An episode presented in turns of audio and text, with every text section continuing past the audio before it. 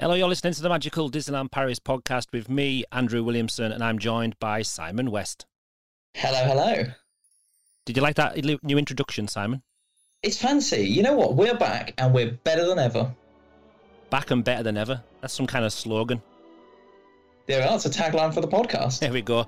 Welcome to episode 23 of the Magical Disneyland Paris podcast, all things magical and Disneyland Paris. As I've said, I'm joined by Simon West. Hello again. Hello again. Each Magical Disneyland Paris podcast episode will have a different focus, be it an attraction, restaurant, or special element of the Disneyland Paris world. This episode, we are focusing on Le Chateau de la Belle au Bois Dormant. We will also hand over to you, the listener, and discuss your views and opinions. It's we've been... been away a long time, and I've just discovered we've neither of us got any better at French. No, not at all. I should have been practicing, really, shouldn't I? That's what I should have been doing over this wonderful lockdown. Exactly. We've had 716 days since our last podcast went out to the point we're recording this. I did not know you were going to work that out. Wow, that's scary. I know. It's big, isn't it? That's longer than I thought it was. April 2019, our last one went out. um, well, in August 2019, we did start recording this episode um, of the podcast, but. We came so close. We actually pressed record. so that's about as far as we got. So yeah, it's about it's about time we brought it back. Uh, we've had a bit of an, in, an change of introduction, just thought I'd freshen it up a little bit.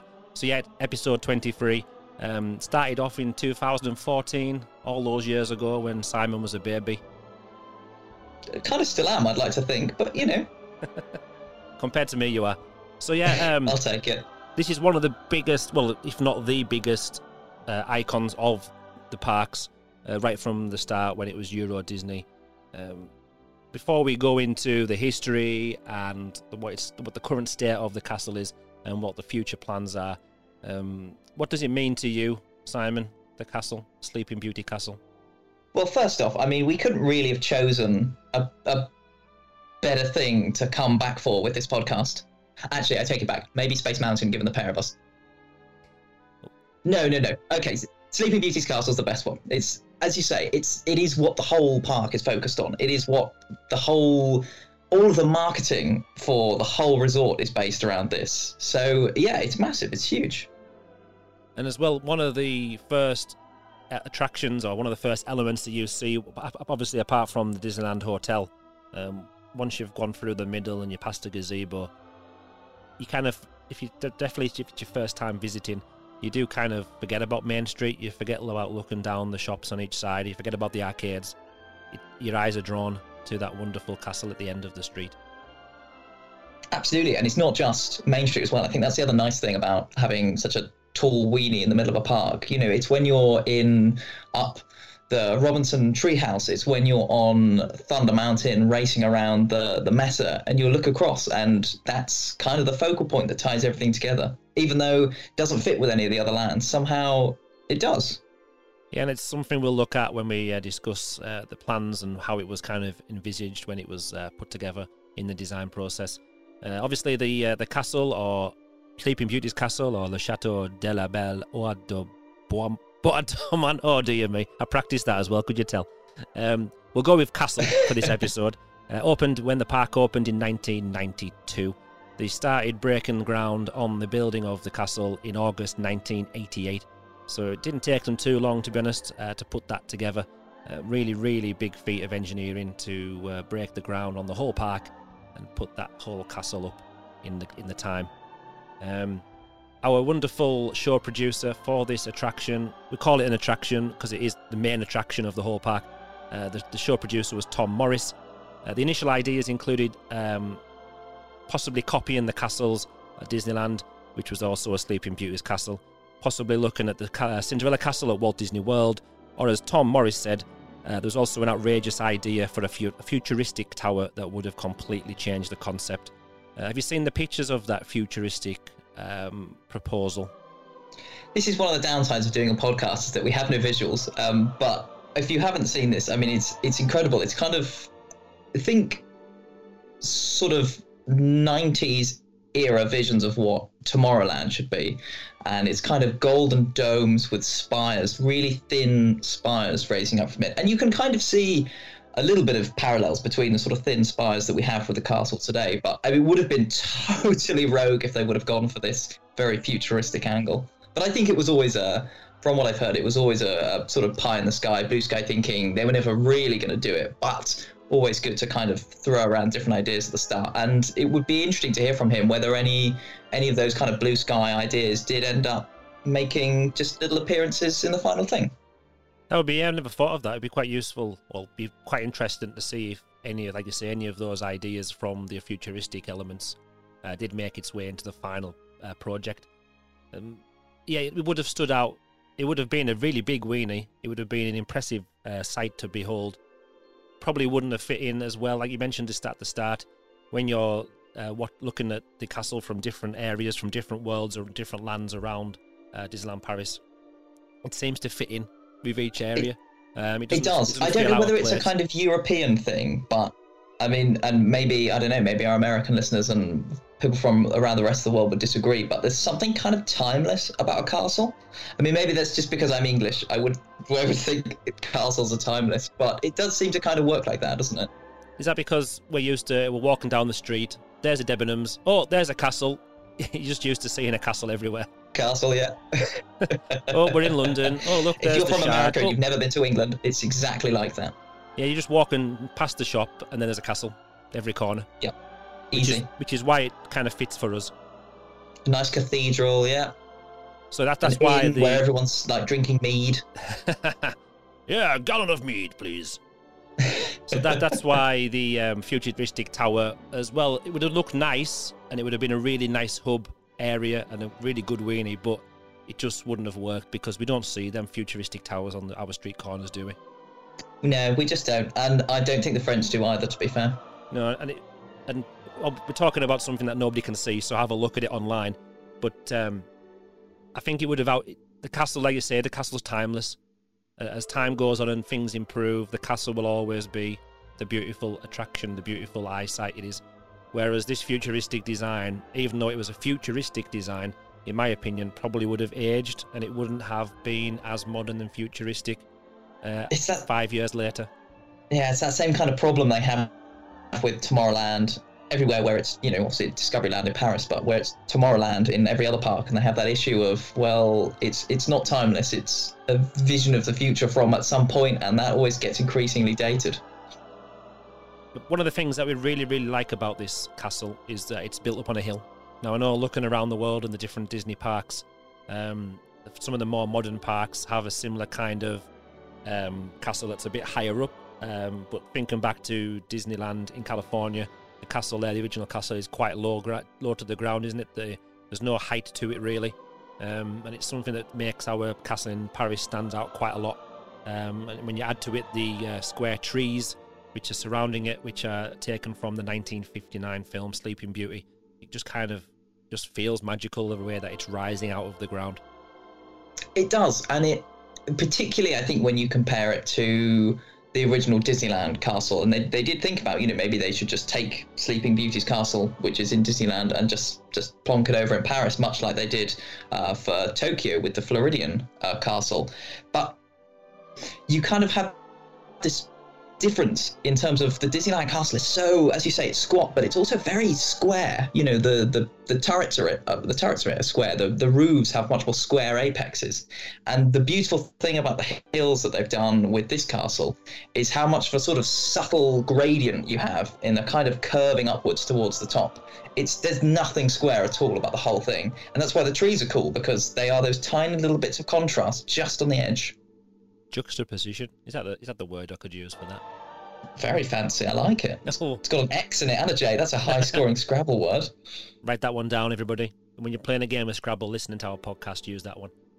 Um, Sleeping Beauty Castle Disneyland was also potentially inspired, but and I did practice this one. Neuschwanstein Castle in southern Germany. Uh, the influence was fine for building a castle in Anaheim, uh, but the fact that castles exist just down the road from Disneyland Paris uh, challenged us to think twice about the design, so uh, Tony Baxter said. Um, unlike the castles of Disneyland and Walt Disney World, Imagineers went out of their way to create a fanciful and fantastical castle that fit with the essence of Disneyland Paris and the European, traditional Walt Disney film esque aspect of Fantasyland. They also didn't want the castle build blending in with the surrounding chateau of the Loire Valley. So, in order to create what we see today, Imagineers looked at different castles and churches for inspiration. There's a long list. Uh, we'll go through them quickly and we'll kind of talk about the different elements that were taken from them. Simon, do you want to start us off?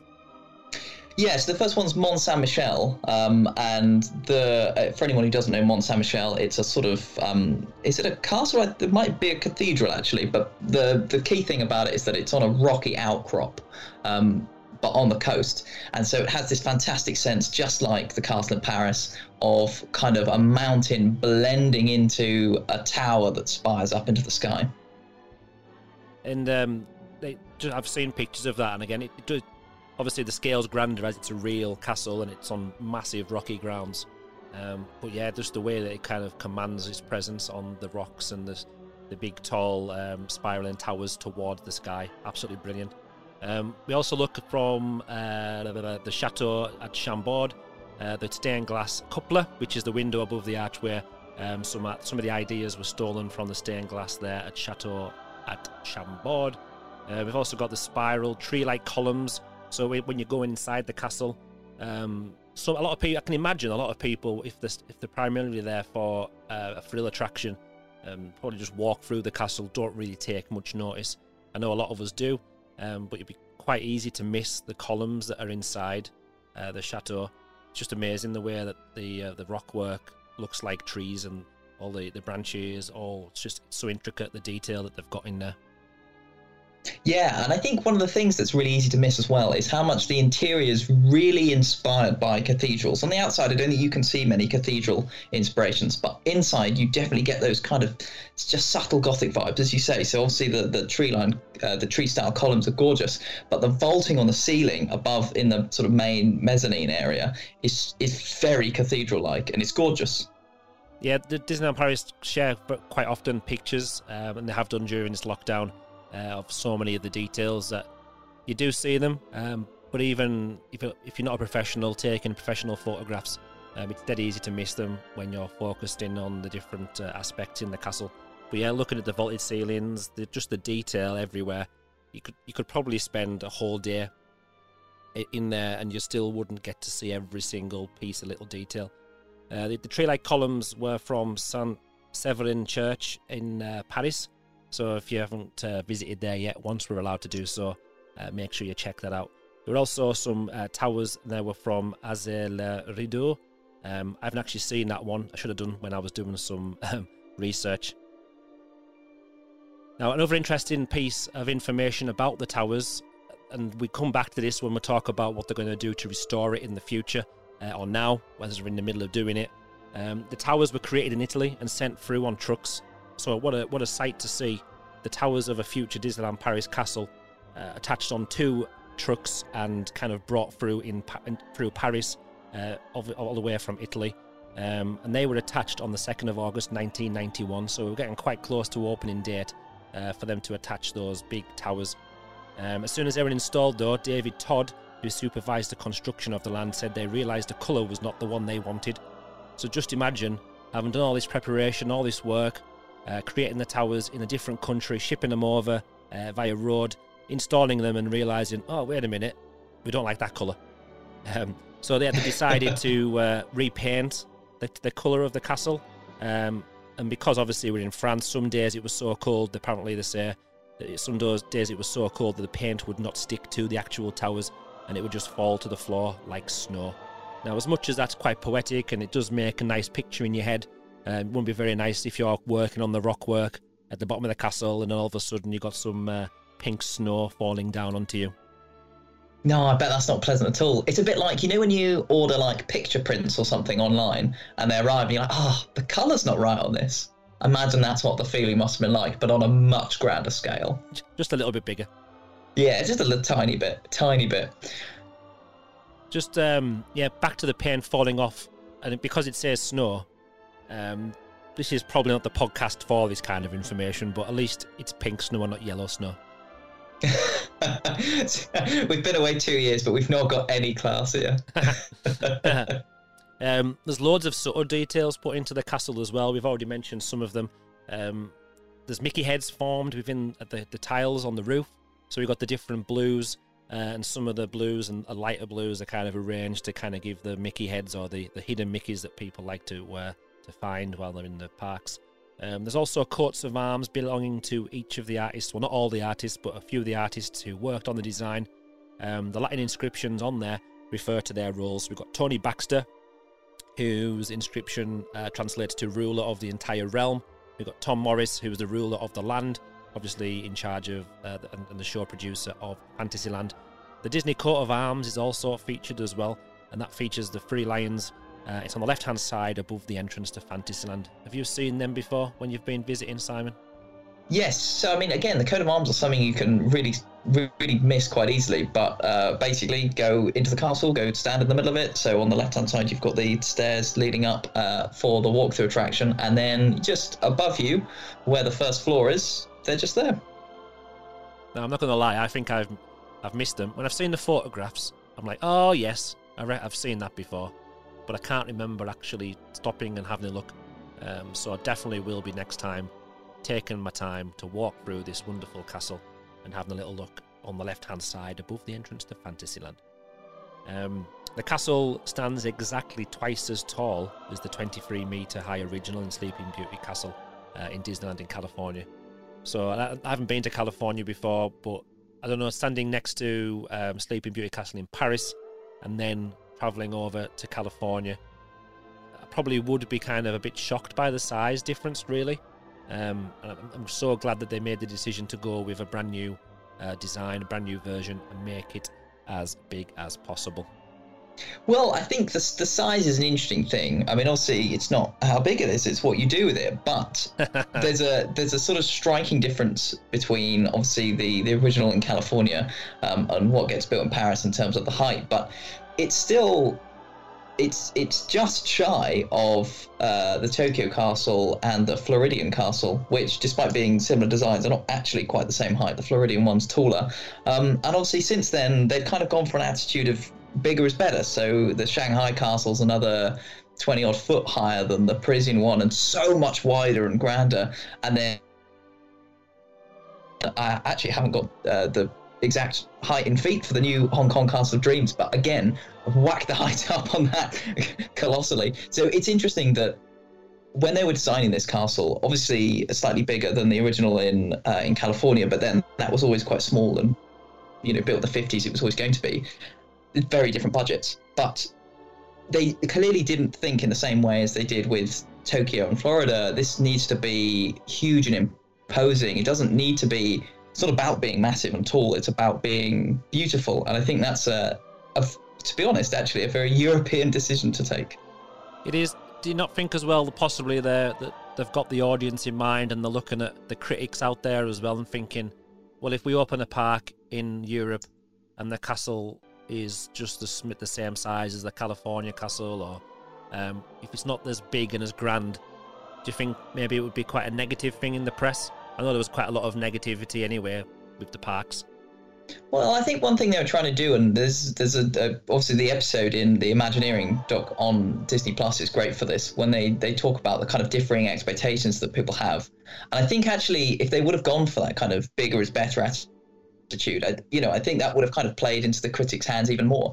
And this is one of the I think one of the really key things about understanding the beginnings of Disneyland Paris overall, you can see it in the castle that they went to town on making sure that it was a, a real work of art and a work of design rather than, you know, just a sort of slap together theme park attraction. Yeah, the, the beauty does stand out. We've discussed plenty of times over uh, the last 23 episodes um, just how beautiful the park is compared to some of the other elements of the other parks. Um, so, yeah, it, as well as making it quite tall, like you say, it's not massively tall. It's quite slender at the top, and the, it kind of draws your eyes to certain points right at the top of the castle. Um, and you've mm-hmm. got the uh, the gold and the weather vanes and things at the top. Um, so it, even though it is imposing, like you said a few minutes ago, it is quite delicate, um, and it isn't totally in your face. No, absolutely not. And another little detail, actually, while we're talking about these sort of subtle, cool things that you can miss, is that every uh, little the little golden weather vanes on top of them uh, on each turret are unique. So they've got flags, crowns, and Disney D's in there as well. Disney D's. It's all about the D's. Again, we've not got class here. well, you, you did just say bigger is better about five minutes ago. It's not. It's what you do with it, Andrew. Come on. um. So yeah, apparently the pink and blue colouring of the castle. Now I've I've only heard this once. Well, seen it once when I've doing the research. I've never came across it before. But apparently, people say that the pink and blue colouring of the castle is supposed to symbolise the changing colour of Aurora's dress in Sleeping Beauty. But I've also heard the more uh, commonly known um, fact that it is there to help the castle stand out against the uh, grey Paris sky. It's always great. Yeah, it is always great, and you got to remember for that that the the comparative point is that previously the castles have been they'd had the sort of obviously grey of the stonework, but they were traditionally white and white against the grey sky. Oh, not a good look. No, very washed out. Um, so yeah, I'm trying to think if there's anything we've missed about the kind of building of the castle and the originality of the castle. We are going to obviously del- delve really deep into the castle as it currently is now, with all the other elements to it. Um, but yeah, we well, mentioned. Sorry, one on, more you... thing that I do want to touch on because I think this is, I mean, this is fundamental for the whole park as well. Is that when they were designing the layout of literally the whole park to achieve this, they didn't want to have the sun behind the castle because it would ruin all of your photos. You'd have you'd have the wrong exposure levels, um, and it, you know obviously you you can't have a backlit castle. It would look totally weird. Um, so they made sure that the castle was positioned so the sun would always be facing it. But that obviously means doing the whole theme park based around one camera angle, and I love that. That's good commitment. That's the detail I like to hear. Um, we mentioned there about the colours um, from Aurora's dress, or we look at the uh, the pinks and the blues uh, to help the castle stand out against the, the sky in Paris. Um, one of the features that we've talked about before is forced perspective, um, when obviously the, the top of the castle is smaller than the bottom of the castle, which helps to make the castle look even bigger and grander than it is. Uh, but what they've also done to help with that is that the darker pinks at the bottom of the castle, and it moves to a lighter pink as you make your way to the top uh, which is another uh, force perspective kind of technique to uh, help make this a lot bigger. It's beautifully subtle, isn't it? And quickly, before we move on, I thought I'd just mention uh, for anyone that's not seen it, the Disneyland Paris did a really nice video about the current refurbishment that they're doing of the castle. And in there, there's a lovely bit of archive that they have of the top turret of the tower, fully constructed, being lifted up by a crane. And that gives you a really great impression of quite how large the sections of it were that were made in Italy and were transferred across. And of course, that's happening again for some the castle uh, features. They're rebuilding whole turrets and they'll be lifted back into place again. Yeah, I'm hoping that uh, they'll do a live stream or some kind of time lapse um, when they're going to be doing that because it'd be really, really interesting to see.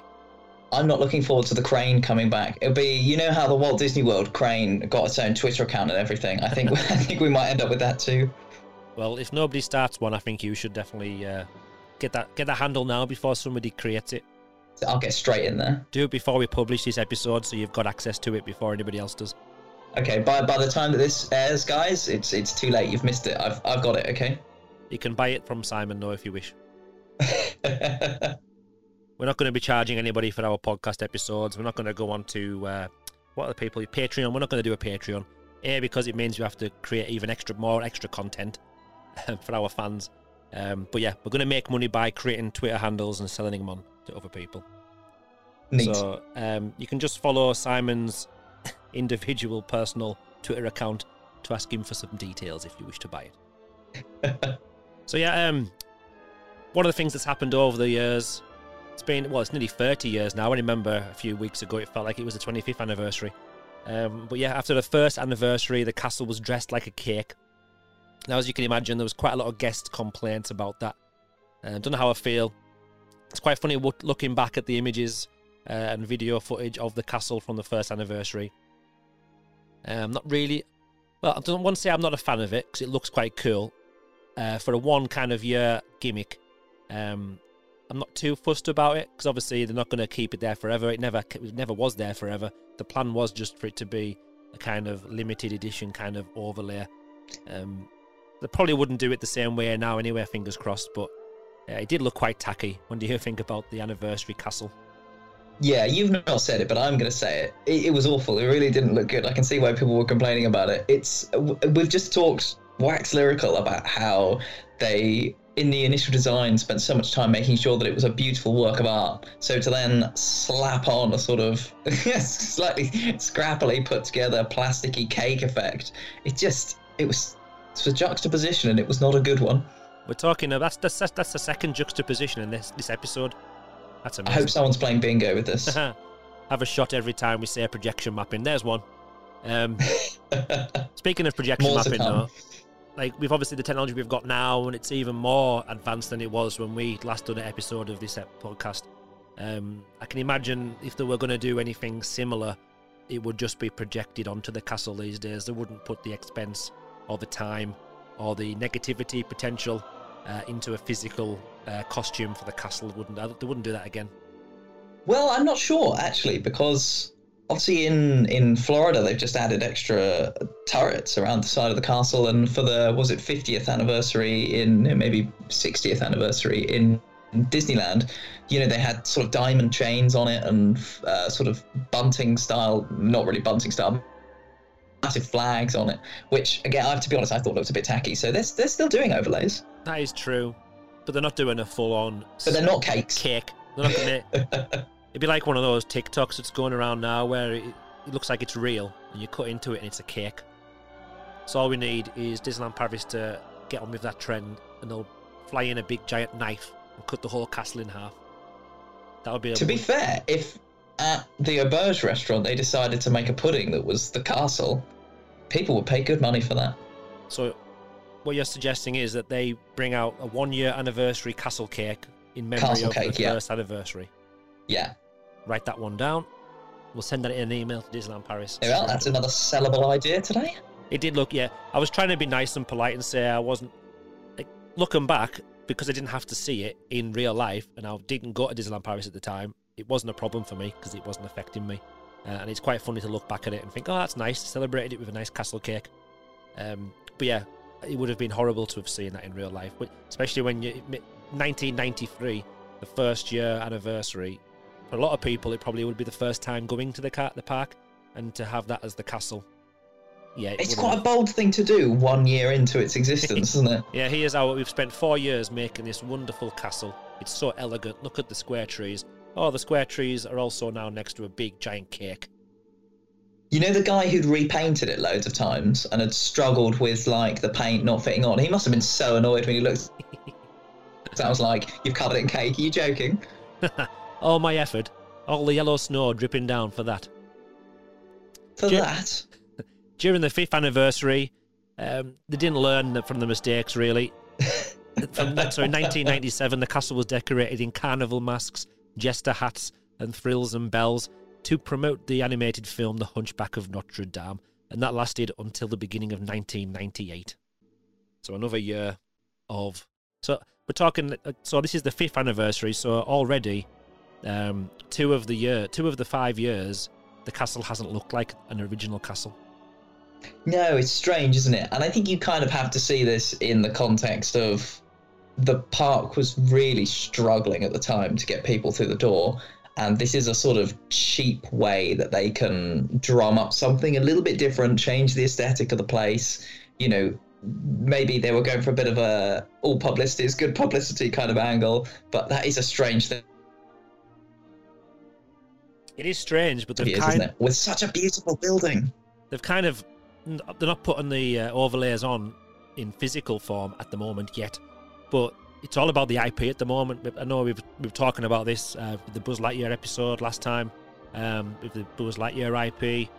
Uh, obviously, they had this Notre Dame. It was French. They're in Paris, as you say. The park was struggling, so they're obviously thinking, right, we're just going to throw the dice. We're just going to give us some news. Any news is good news. We'll just whack the jester hat on there. We'll say it's related to this new film. Um, if anything, the, the movie would do well out of it, and the, the part the castle has to suffer for that. So I can see kind of where they were coming from. But again, looking back, two years out of five years, and the castle just looks like a joke, doesn't it? Well, I mean, it was just as a jester, so literally, yes. Literally a joke.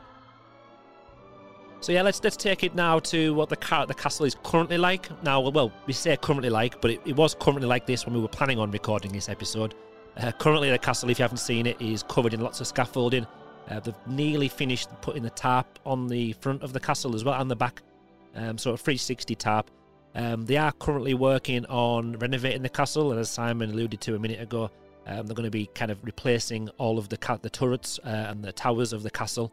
Um, and they're going to be bringing in new ones, probably made of new material, um, freshly painted, and hopefully they won't need painted again when they're on site in a few uh, months' time.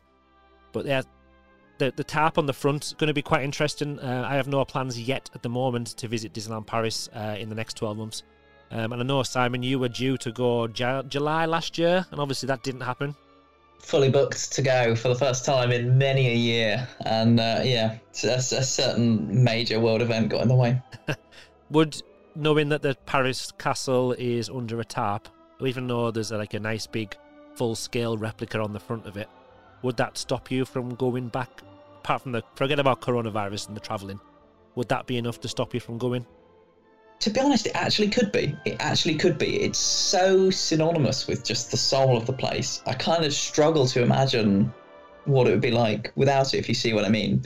I mean, maybe maybe I'd be less concerned about it, you know, once I'm at a point where I could like not get arrested for traveling abroad. but I, I, yeah, I do think it's it's the kind of major thing that would put you off, like if Space Mountain was shut, or if it was Hyperspace Mountain. Yeah. Um. So yeah, I haven't been for a few years now. Um. But thinking having three or four visits in a in a quite quick succession, I probably wouldn't be enough to stop me from going.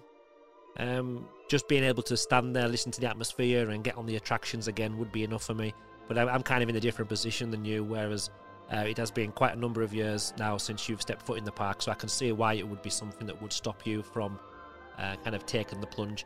If you're going to spend, because the prices go up all the time, it's probably going to go up even more in the next few years, just being like the travelling and recuperation of costs and things like that. So when you're outlaying that much money, you want it to be the best kind of it can be. And if if there's an attraction down or a closure of an attraction, fair enough. Um, but like I say, the, the, the big icon, the weenie in the middle of the park, it is probably enough for a lot of people uh, not to travel. Um, but we'll come back to what they're going to do in the re- renovation in a minute. We're looking now at the current castle, like I said before, and they put the tarpaulin up and the scaffolding. So it's just, yeah, there's so many elements to it, and we've, we've so far only touched on the design elements of the overall castle. Um, but we've got underneath, we've got there's so many layers to it. Um, so we've got the dungeon, which is unique to, Dis- uh, to Disneyland Paris, uh, or it was when it started. We've then got the main walkway when you're kind of winding up the hill uh, to the main doors uh, of the castle. And then you've got the other level as well, which is a little walk-through attraction which opened a year later. So where should we start? Should we start our way from the bottom to the top? Or the top to the bottom? No, let's go from the bottom to the top. We'll work our way up. so yeah, Le Tanière du Dragon. Do you want to have a go at speaking French? What do you think it's called? Le Tanière du Dragon. Dragon. There Dragon. Now, yeah, at the time, uh, 1992, the largest, the biggest, the largest animatronic ever built. Now, there was rumours uh, from the research I've uh, been reading about. They they didn't really um, they didn't know if they were going to go with the animatronic to begin with. Um, it's quite a big uh, feat of engineering and a big uh, brave of them to actually do this. Especially when even nowadays you speak like when I go on school trips with students, I'll say, "Have you been to see the dragon?" Uh, they'll have no idea what I'm talking about. So it's still well hidden away, um, and I can imagine quite a lot of guests are still missing it as well. Yeah, I think so. It's it's. I mean, it's, to be honest, it's not really signposted. You have to kind of know that it's there. One of the weird things about the castle is that there are a, there are an awful lot of walkways around it. It's actually very um, open when you think about it. When you think about sort of walkways upstairs, outside, upstairs, you know, the pathways going down inside turrets. I mean, there's a whole shop in there. So yeah, it's definitely easy for people to miss things. So like a lot of people talk um, about this being Maleficent from Sleeping Beauty, which would make sense, seeing as though it's Sleeping Beauty's castle. It would be quite useful if the kind of stories were connected. Um, the dragon barely resembles her at all, apparently, though. Uh, I can't remember what. Well, I know what Maleficent looks like, but I've never thought about the, referring to them both. Um, the interesting thing is, though, on the official park material from Disneyland Paris itself, the uh, dragon is actually referred to as a male. It's a male dragon. And the dragon's official backstory suggests that it was found in an egg by Merlin and kept under his magic shop, which is obviously uh, in the castle for safekeeping. Now, where's that I printed? Because I haven't, I haven't heard that story before. I think it's quite nice to not have something that's overtly linked to an IP. I mean, I know we sort of don't often consider the original Disney films to be IP, but yeah, I, I just think it's it's quite nice that you're not. Li- they haven't limited themselves to okay, this is just from this one film. They've gone okay, this is having a life of its own, and we've got different stories that we're bringing in here. Yeah, Merlin as well. There's so many different stories of Merlin, and we've discussed this in Phantom Manor episodes and Big Thunder Mountain episodes where we've talked about it's quite nice that people have their own interpretation of the story. Uh, I understand from a marketing point of view that Disneyland Paris will want to have like the official story. This is the official line, um, so all of their marketing materials kind of um, correspond with each other and they're consistent. But I still think it's nice that people can go in with their own different ideas. Um, I think it works quite well in Paris. Obviously, we've got the different languages. So we've got the English, the French, the German, the Dutch, the Italian, the Spanish. So um, we've got all these different languages and different people. So there doesn't have to be an overt story. It doesn't have to be this is the story. Come and visit. And obviously, in, a, in an English-speaking park, that might have happened with whether it's a voiceover or signs uh, that are up in different places. But due to the language, um, the difference in language, I think it's quite nice that you can still kind of interpret this in your own way, even if the uh, official backstory is that it's kind of Merlin's dragon. Yeah, and we'll definitely get to this idea of telling stories without overt language when we talk about the walkthrough. Yes, indeed. Um, also, from my research, I found that the dragon figure was a reproduction of a figure which was produced for the Cinderella Castle Mystery Tour at Tokyo Disneyland. Uh, and a third partial copy of the figure was planned for the Discovery Riverboat attraction at Disney's Animal Kingdom. But as with all things Disney, it was cancelled due to budget cuts. Classic. Um, the dragon's design, um, again, kind of this. The research is so interesting because in some areas you find out that this is based on Maleficent and it's not. This is Merlin's dragon. Um, but the dragon's design is a blend of Maleficent's dragon uh, and form and the dragon Taro from the rare House- Harryhausen film The Seventh Voyage of Sinbad. Any likenesses of them? I've never seen the Seventh Voyage of Sinbad, but that's a. It's interesting to note that that's a 1958 film, so they've sort of stuck with that kind of era of artistic design throughout the castle. Whatever it is, it's a really big ass dragon. I Um, like the idea that they were just sat around going, "Whatever we do, massive dragon, yeah, it doesn't matter who he looks like or who he's based off, just make him big. Um, make it massive and make the head move, and breathe fire." Yeah, so yeah, originally the the um the dragon was meant to be breathing actual fire, I think, wasn't it? That's what the rumors say. That's what the rumors say. Um, I've got to, I've missed that part. There was a part where it. Wait a minute. Yeah, uh, the dragon would breathe fire when it officially first opened, um, and when it woke up from its sleep. Obviously, the dragon is sleeping. Um, depending on what uh, kind of moment in the um, animatronic cycle you kind of visit the dragon, um, it's it's not well in my head it's snoring away, and then all of a sudden it starts waking up and goes crazy.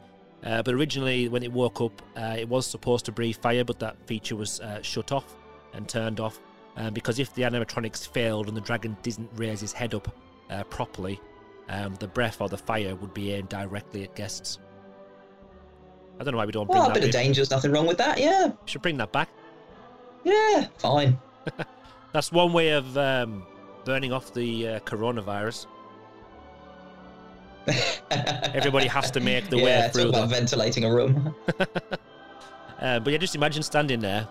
The dragon's supposed to be waking up, and all of a sudden there's just flamethrower in your face. That wouldn't be nice, would it? I think they turned it off because they didn't want Armageddon to feel bad that it would be effectively stealing its one trick. oh, there's another shot. Armageddon. Uh, we can we can have the fire back now. Armageddon's long gone. Yeah, like, there's no pre-show for um, this walkthrough attraction either. Now, would you would you class the, the dragon the dragon's lair as a separate attraction to the castle? Um, Well, or- I, you say there's no pre-show for this, but I mean, in essence, Main Street is the pre-show to this. that is true. To the to just a dragon or to the whole castle? No, just the dragon. The dragon's the best bit. No, of course the whole castle. the whole of the park is just the pre-show for Just the dragon. Pre-show to the dragon. Yeah. To be fair, I sometimes think that about about Space Mountain. So the the whole park's just a pre-show to Space Mountain, Yeah, exactly. or was until it was Hyperspace Mountain. But anyway, Ah, yeah. we definitely need to revisit that podcast in a future episode. It's been about seven years, ten years. I don't know how many years it's been, but it's been a long time. Uh, it'd be It quite has been a long interesting time. to rediscover that attraction. Maybe once we've rinsed all of the attractions we can find, we'll do another episode on Space Mountain, possibly in time for it to be reverted back to uh, the original version. When they bring back the moon. Bring back the moon. There's probably more chance of us landing on the moon than them bringing back the moon. Um, so yeah, this is what I was talking about before. Uh, the dragon was initially going to be a static figure, but Hardin, who designed this uh, wonderful dragon, uh, persuaded her supervisor that it could be an audio animatronic that could be in continuous motion. And what a decision it was! Um, the dragon was also going to be fenced in by a skeleton of another dragon uh, with its sword in its chest, and then later um, a chain with the links going like helmets, uh, sorry, looking like helmets and shields uh, but neither idea was used. Do you think? Well, I was going to say, would you think it was a bit scary for the younger audience? But having a massive moving dragon breathing fire probably was scary enough, wasn't it? it is kind of scary, but the the nice link that they would have had then is, of course, that behind the castle you have the sword and the stone. Yes. So it, w- there would have been a nice continuity to that. But to be fair, I think it's already. I mean, we've already mentioned people managed to miss this. I think sometimes dragons, you know, sleeping, you could accidentally kind of walk through and not realize there's a dragon at all. So if you shove it behind some some bones, it's probably going to hide it a bit too much. I think they made the right decision there. Yeah, one is that, that believe it or not, people, Simon's done some research and done some notes for this episode. Um, and one of the best. It happens occasionally. one of the best. Well, this happened more than twelve months ago. So one of the best uh, one of the best bullet points you've got on there is very dark. Um, have you ever entered? Have you ever entered the Dragon's Lair from Merlin's shop in the castle? You know, I don't think I have. I think I always go into the front entrance or the back entrance. I kind of forget there's a. It's a very narrow pathway in there. It is. sh- Just thinking back, shut due to COVID at the minute. just thinking back to the last time I visited, uh, when because it's not always open the staircase from the shop. I'm not sure if it was for safety reasons or not, but um, last time I went down there, very very dark.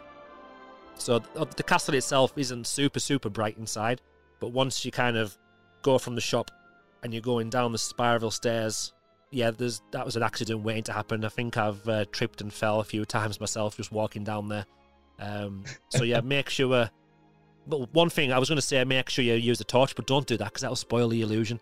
And there's nothing worse than when somebody's taken a photograph uh, of the dragon and they don't know that turning the flash off will probably make for a better photograph. Yeah, I think this is actually come to think of it. This is one of the sort of interesting old school aspects about this. In that nowadays, when they're putting together scenes, they'll try and really brighten up focal points, or they'll use projection mapping, or you know all these kind of different techniques. Maybe it's maybe it's some um, uh, some black light paint or something. But we don't have any of this in that. It's literally it's just a dark room with a slightly smoking dragon in there and some bubbling water. It's really old school. It's really naturalistic, and I think the effect's great. Yeah, and uh, as much as we joke about always trying to put projection mapping into something, I don't think we need to touch this. I think as long as the tr- animatronic's working and uh, there's nobody falling down the stairs and there's no one taking flash photography, I think we kind of leave it as it is. Just make it nice and Beautiful. I mean, it's un- underneath the the rockwork hill, so it's underneath the natural quote unquote part of the castle, uh, and it sort of follows through in its design. does doesn't need to be changed one bit. Um, a final little bit here on the uh, Dragon's Lair. The attraction was featured in the discontinued game Virtual Magic Kingdom, with a dragon that looked closer to Maleficent's dragon. Um, that gave the players in-game currency daily. Did you play Virtual Magic Kingdom? I've never played that, but I do like the idea of going into a dungeon and a dragon handing you money. That's quite a reverse of how it normally is. No, we've just yeah. They, they, normally take money off you, do the Simon? All the time.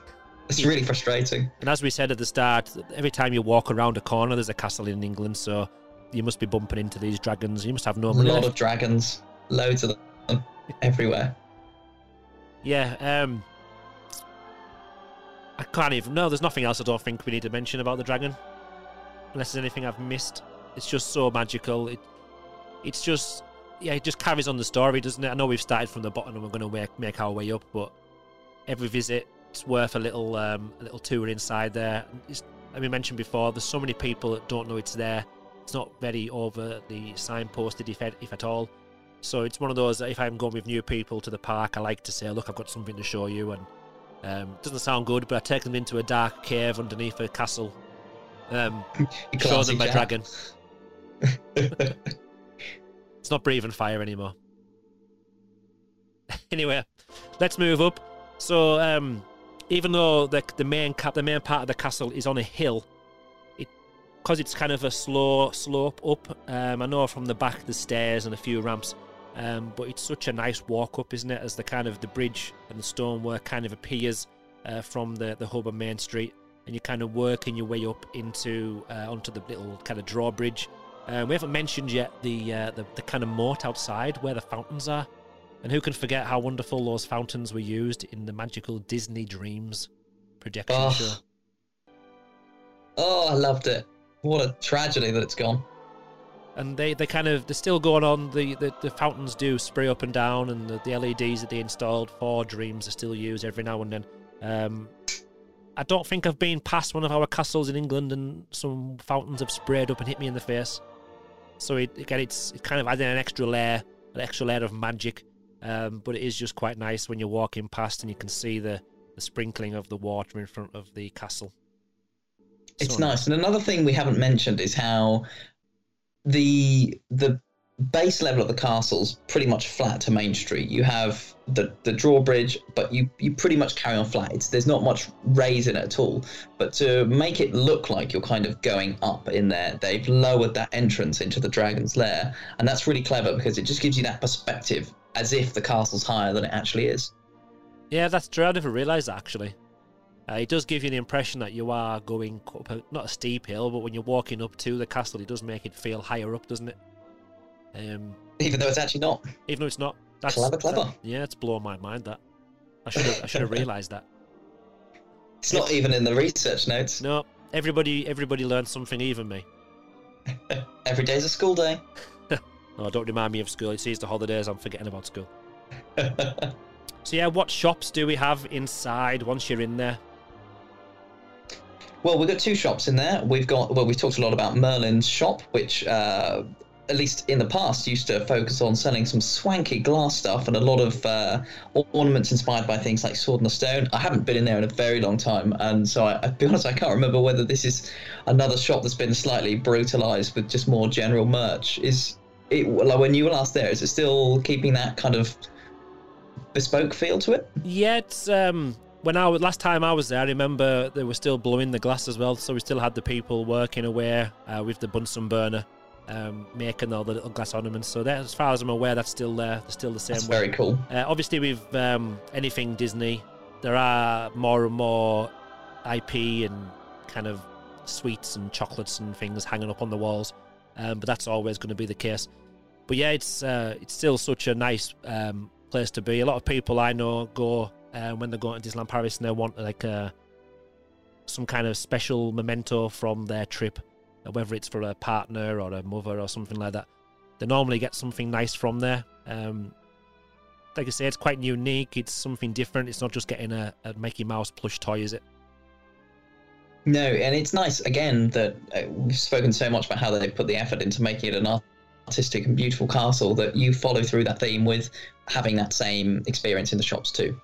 Yeah, it does. It makes you feel, and when when you used to be able to go down the stairs into the dragon's lair from that castle as well, it just kind of all went together, and it, it just it feels like you are inside the castle. It's like stepping into Warwick Castle, for example, and there being an ye olde um, glass shop, um, and it does feel like that still. Um, the the other shop in there is a bit different though. Yeah, La Boutique du Chateau, which is a beautiful name for a shop that does just sort of sell your general uh, your general Disney merch. But what's cool in there is that they have a there's an absolutely beautiful fireplace in there, uh, and that's inspired by the Once Upon a Dream song sequence. Now, is that And this is where I need to double check, and I should have done this off the recording. Um, there's a Christmas shop. Now, I want to know, I'm sure that the Christmas shop is what used to be Chateau, uh, Le Boutique de Chateau, unless I'm getting it wrong. So there might also be a Christmas, well, there definitely is a Christmas shop, because last time I was there um, in July, or whatever time of year it was, definitely wasn't Christmas. And there was uh, Christmas trees, baubles. Everyone was buying baubles. There was people with baubles everywhere, just ready for their Christmas decorations on their tree.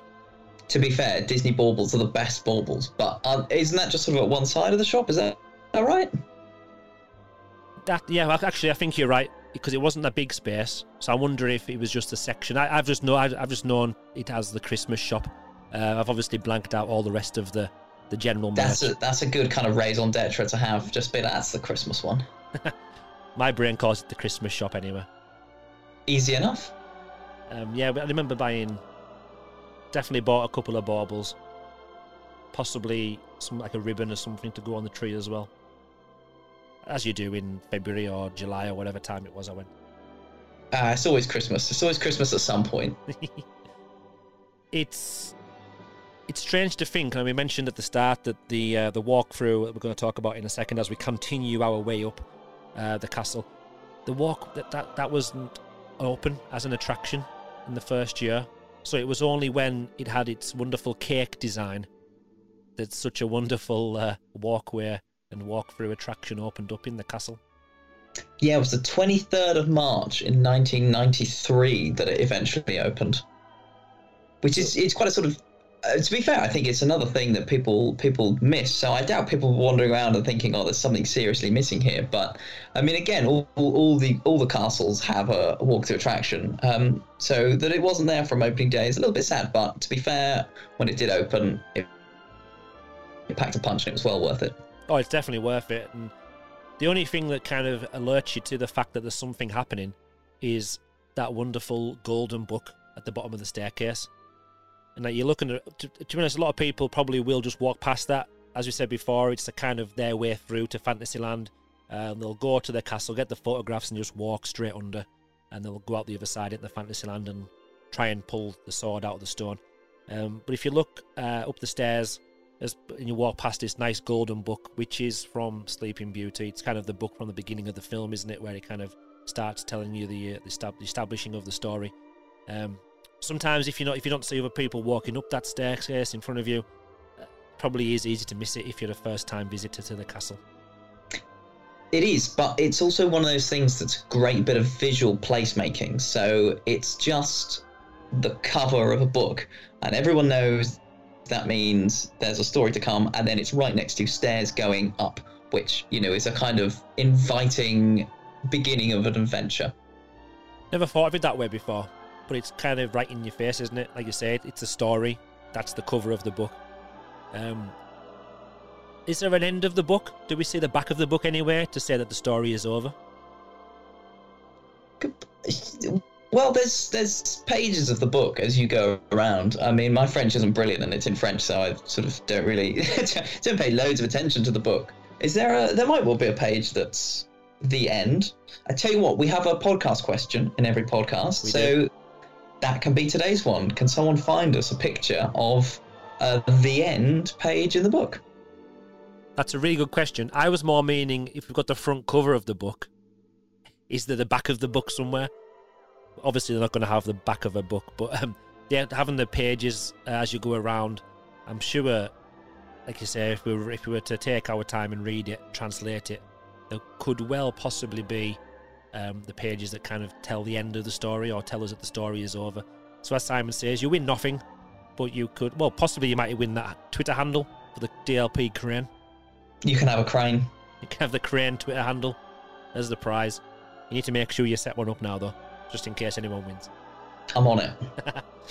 so yeah, um, absolutely amazing story. Um, you could again, we could spend hours and hours and hours talking about this and I could spend hours sitting there just watching it all. Um, but yeah, what you do is you start off with that book, as we mentioned, go up the staircase. Uh, you've then got the stained glass of the king uh, giving the daughter up for marriage as Maleficent watches on. Might have a sound effect for that somewhere.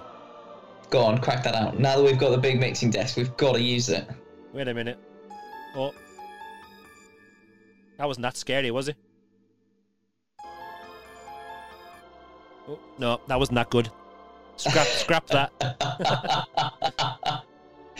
we said we're back and better than ever, but I mean, we're we're definitely back at least. We're definitely back.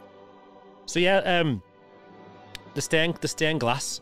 Now, the the maker of that, the British guy that created all the stained glass windows in this walkthrough attraction, La Galerie de la Belle au Bois Dormant, he came out of retirement to create these kind of artworks. Now, just imagine you've retired, you're sitting there with a brew or a cup of tea, with your, your feet up, with your slippers on, and you get a, a phone call. It's Disney. Uh, do, uh, Disney want to know. It's not Scottish, I don't think, but anyway. Um, just like, what would it take for you to come out of retirement after having spent years and years and years working on a stained glass window?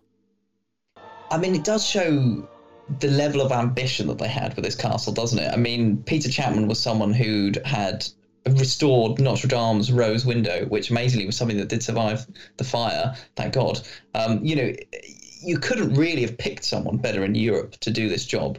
And given that normally Disney Imagineering designs are, you know, they're like film set designs, aren't they? They're sort of, you do something fake that looks real, but really you're doing it as sort of cheap as possible. Well, it's not if you're getting one of the best guys in Europe to be making this bit of art for you. Yeah, it, it showed like they were getting the craftsmanship in across the whole park from the top top people of the time, um, and it, even though we're talking about the skies of Paris, not all the time being grey, um, but sometimes there is a bit of sunlight. But even on like the greyest of days, just the amount the amount of natural sunlight that comes through the stained glass windows and the colours that it produces, just mesmerising, isn't it? It's beautiful. It's beautiful. It's it's. I mean, you have to sometimes wonder. I do think we know that in Paris they admit now that they spent too much money, and that's kind of you know it's I mean it's hampered the resort for the next twenty years of its existence. But God, you you sort of think this is the kind of stuff that really does set it apart. So surely this was one of the things that it was worth spending the money on. Though I guess the question should be there. Definitely. Um, we've then also got on the windows, so it's Maleficent, which is causing chaos at the ceremony, the wedding ceremony. Uh, we then go into different tapestries. Now we've listed them here, so we've got wonderful hand woven tapestries, again, using some amazing techniques from amazing artists from around the world. We've got Sleeping Beauty, uh, who is then tricked to prick her finger. We've then got a tapestry that she sleeps. Uh, as she sleeps, sorry, the spinning wheel spins on. Um, we've got the actual um, spinning wheel animatronic, haven't we, that spins around and around and around and around. Again, bringing the story to life. And then the wonderful uh, tapestry area there of the sleeping guards. The two kind of guard, um, kind of work of what they're called armor. That's what I'm thinking of. We've got the two sleeping guards, their armor there, um, snoring away. And if you listen carefully, you can hear them snoring. It's such a wonderful little detail. One of those extra details. Again, if you're just walking through these really quickly, you can miss these if you're not taking the time. Yeah, I think one of the cool things about this whole walkthrough is that by and large, it's actually all very static. It's a total contrast to what's going on with the dragon down below. You know, they've taken bits of art and they're static and they just put them in front of you. You know, beautiful stained glass windows, beautiful European made and designed tapestries, you know, such a kind of intrinsically French thing almost, isn't it? Uh, and I think there's maybe one of them that has a little bit of a sort of sparkle effect added to it. But other than that, they're just there. It's, you know, it's I mean, it's called a gallery, and it literally is like a gallery. And that only sort of the one bit of animatronic you have is a is a spinning wheel, and I think that's nice. And if you draw a comparison to the walkthrough that they have in Disneyland, I mean, first off, that's a very sort of controlled walkthrough as well. It's a it's a linear path. You have to follow it. You can't go around backwards by accident or something as you can in Paris. But all of the little features that they have there, all of the windows uh, and the tableaus, they're all animated somehow.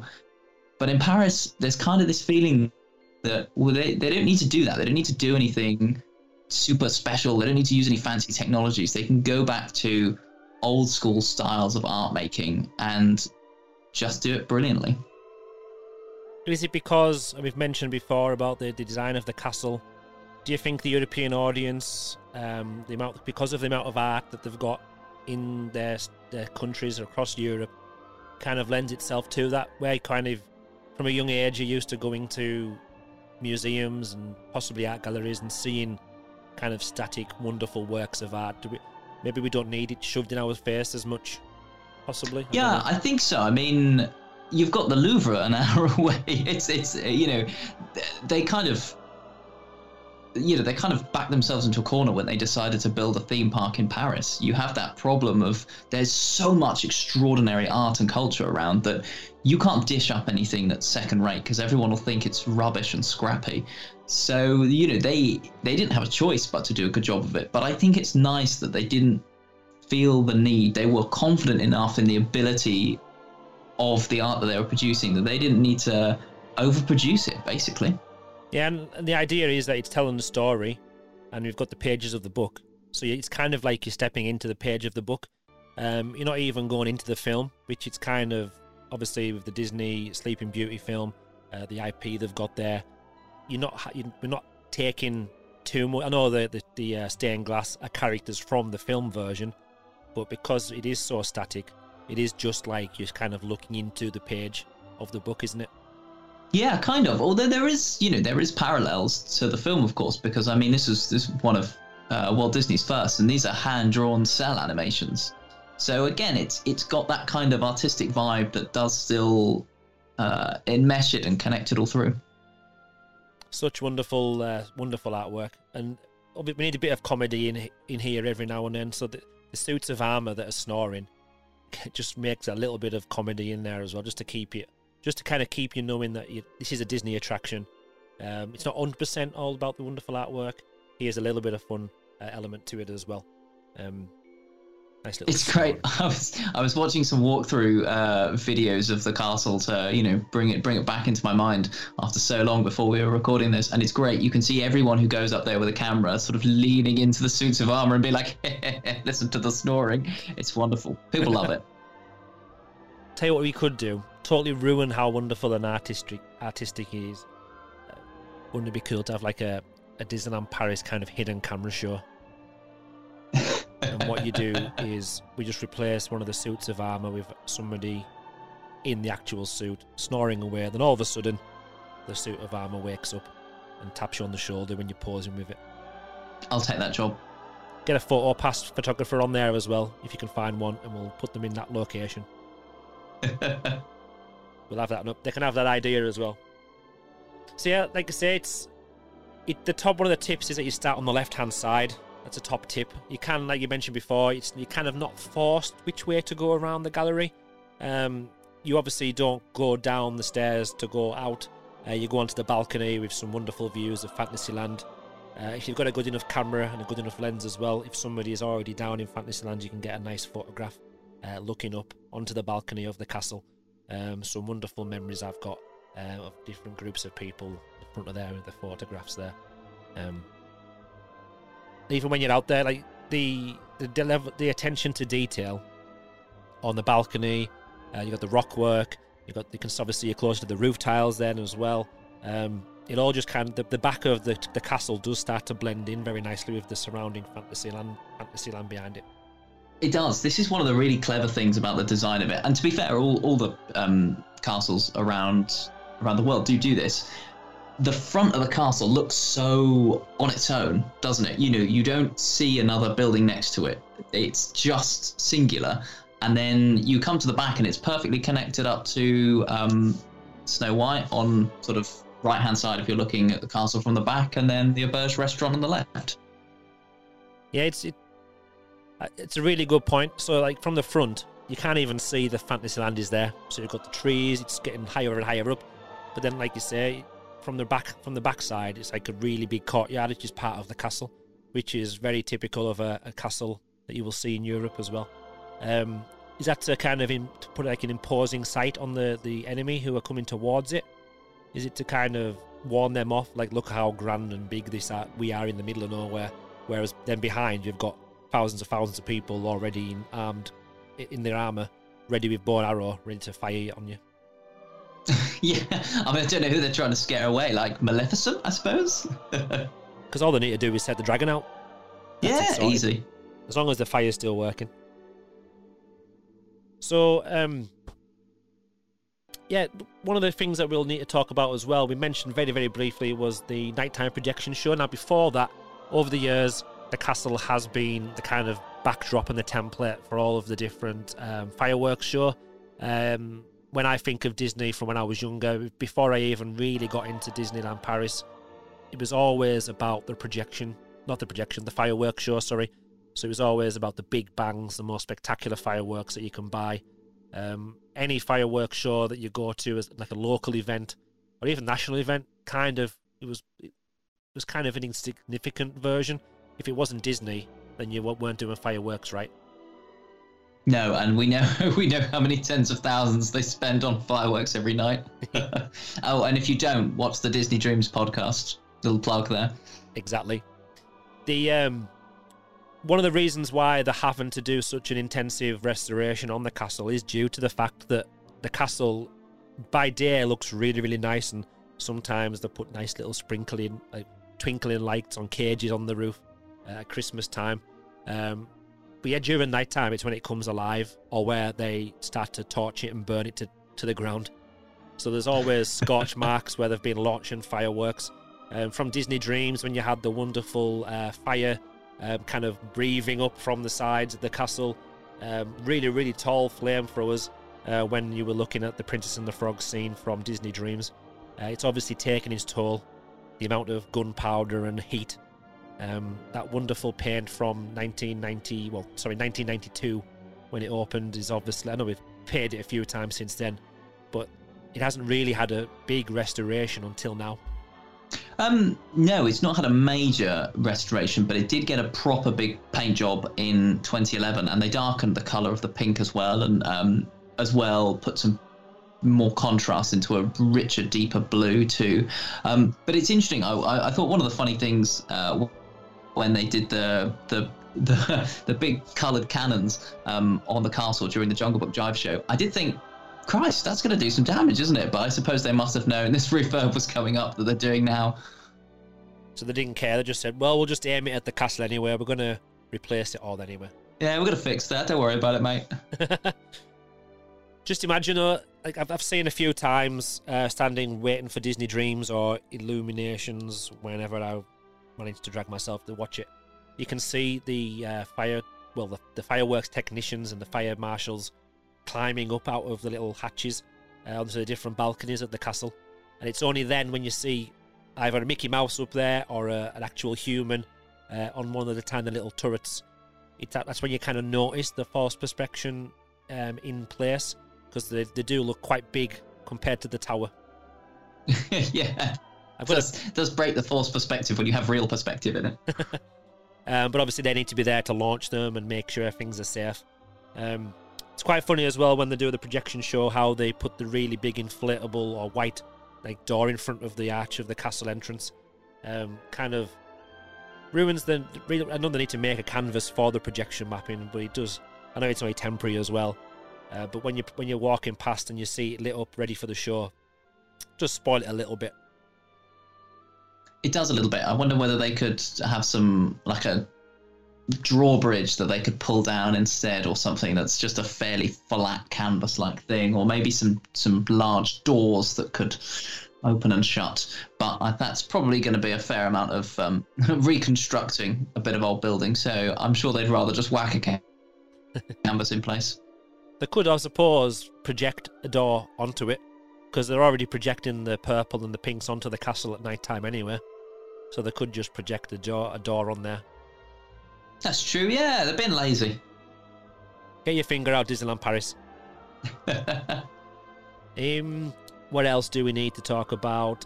Currently, yeah, well, Disney Dreams. Obviously, I'm sure Simon's already going to agree with this, but that was for me the best nighttime spectacular on there. And as we've said, we've already got a full like two and a half hour episode on Disney Dreams and projection mapping.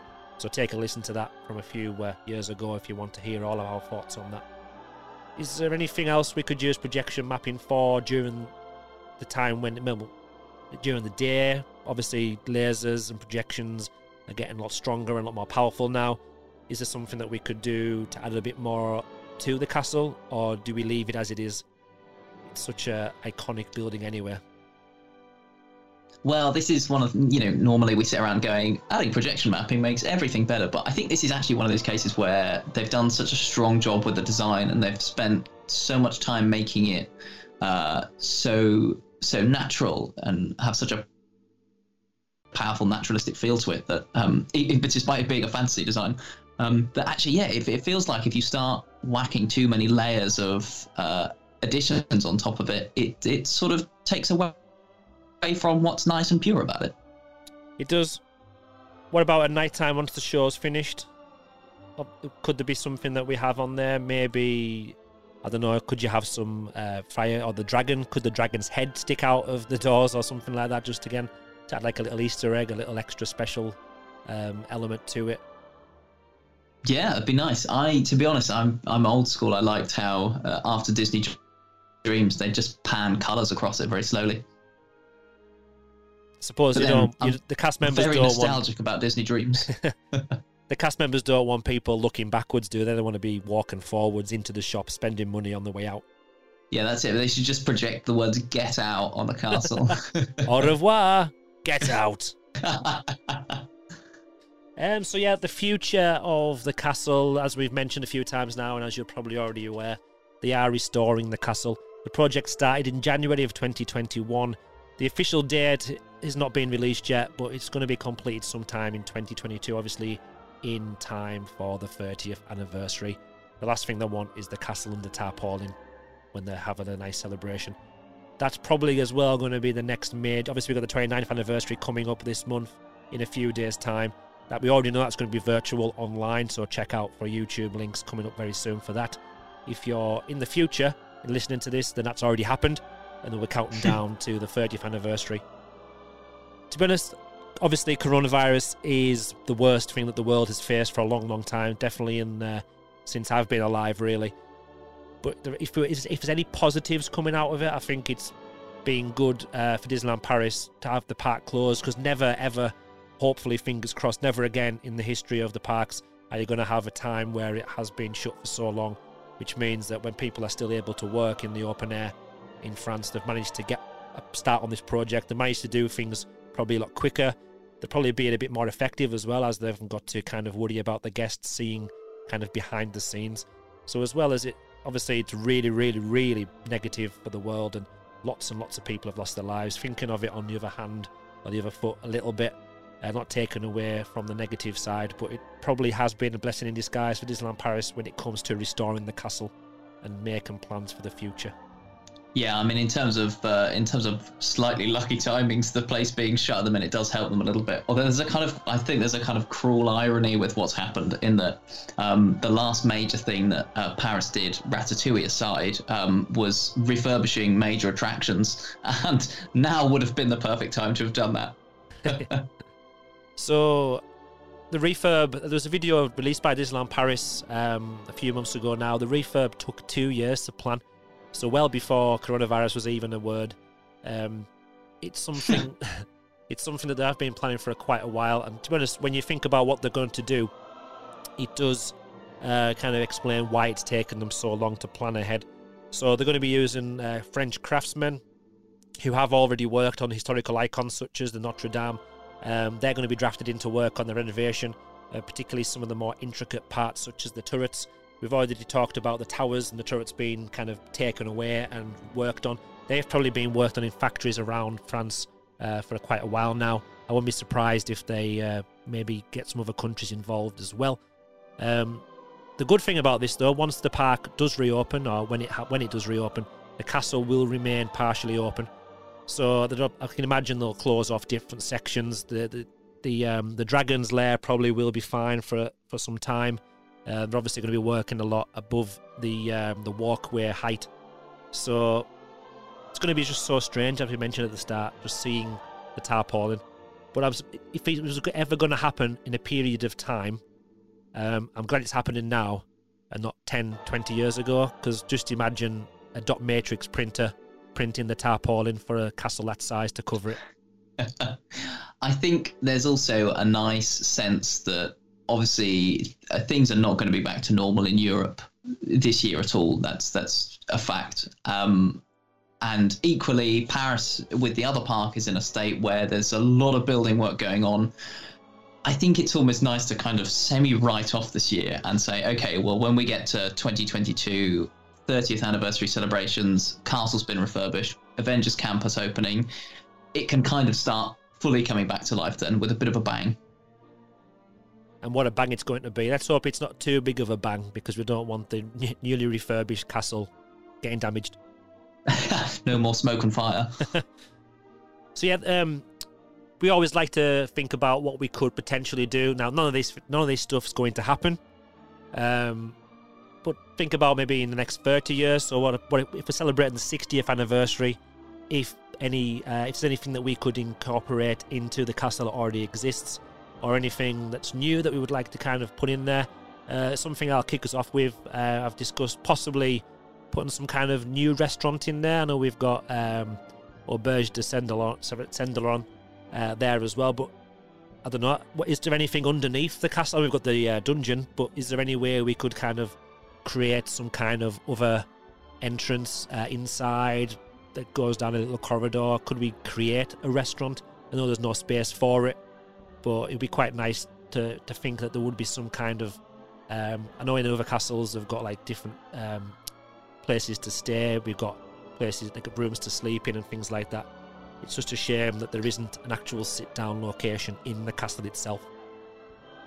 Yeah, I agree with that. It's it is sort of a shame that the castle ends up being something that you just obviously it says walkthrough attraction, so you literally walk through it, but you do just also walk through it. You know, irrespective of of the two quote unquote walk through attractions, you do literally just walk through apart from a couple of little shops. So it would be nice if there was something in there that kind of made you stick and stay around. And maybe, you know, maybe that's getting rid of the shops and putting some kind of small show elements in there, or maybe that's using it for character meets, maybe. I'm never a massive fan of handing over lovely buildings to character meets. It, it sort of feels a bit cheap, but you know, maybe you do need to do something live in that space to to bring it to life.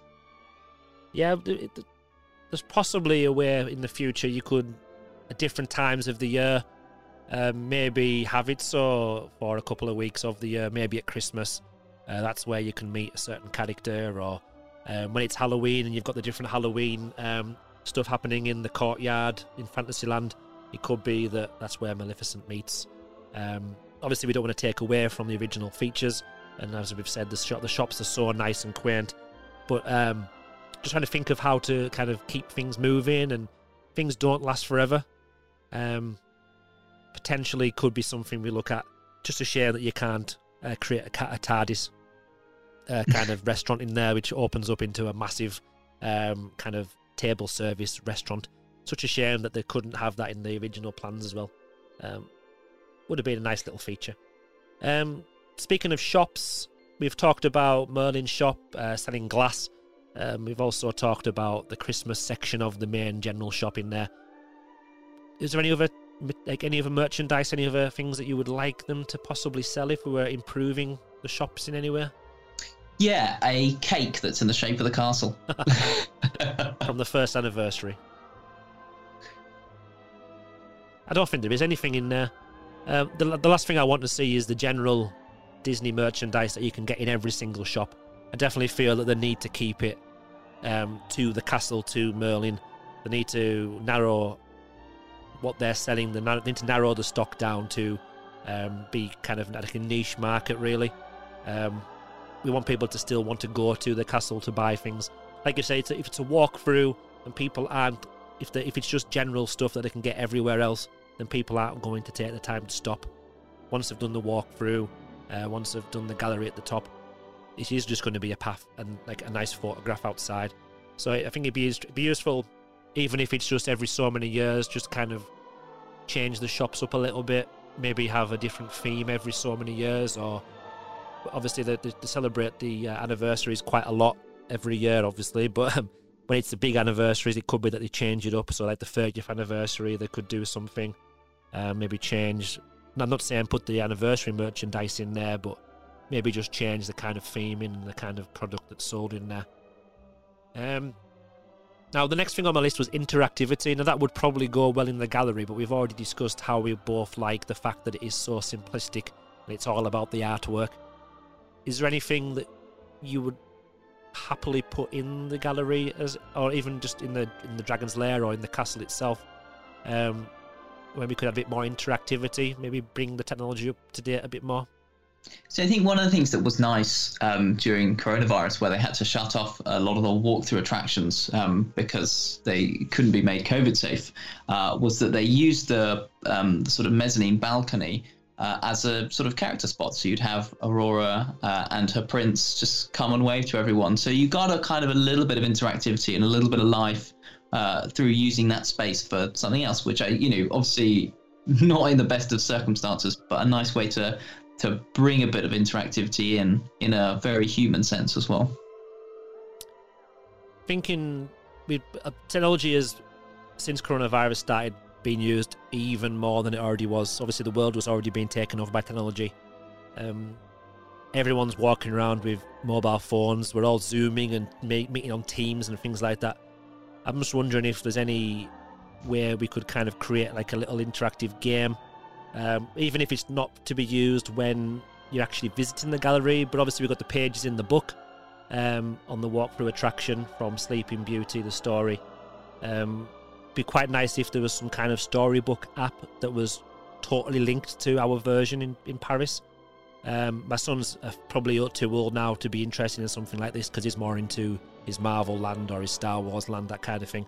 Um, but I'm thinking back when he was younger, it would have been nice walking through uh, the walkthrough and then going home or going back to the hotel afterwards and then kind of reading through the story ourselves, even if it had um, little videos or a 360 degree or VR, virtual reality aspect to it, so you could kind of transport yourself back to that walkthrough. Um, be quite nice as well. Uh, you could obviously then kind of incorporate it. With them. It means you're not touching the physical gallery itself. You could then put overlays into the, the virtual version. Um, it's another way of keeping people in touch with the castle when they actually can't visit it. Yeah, nice as well that you could then obviously the, the books in the, the books uh, around the gallery are in French, but you can uh, you can localize that with a with an app or something. Yeah, so you could actually people have got the phones out anyway to take photographs every time, uh, whether it's Instagram or TikTok. But TikTok probably wasn't even a thing last time we had a podcast out.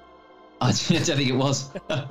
um, but yeah, you could be using your phone to scan a QR code, or it could be an app that trigger detects the page um, and loads up like the English version, the Spanish version, the German version, whatever on top of that.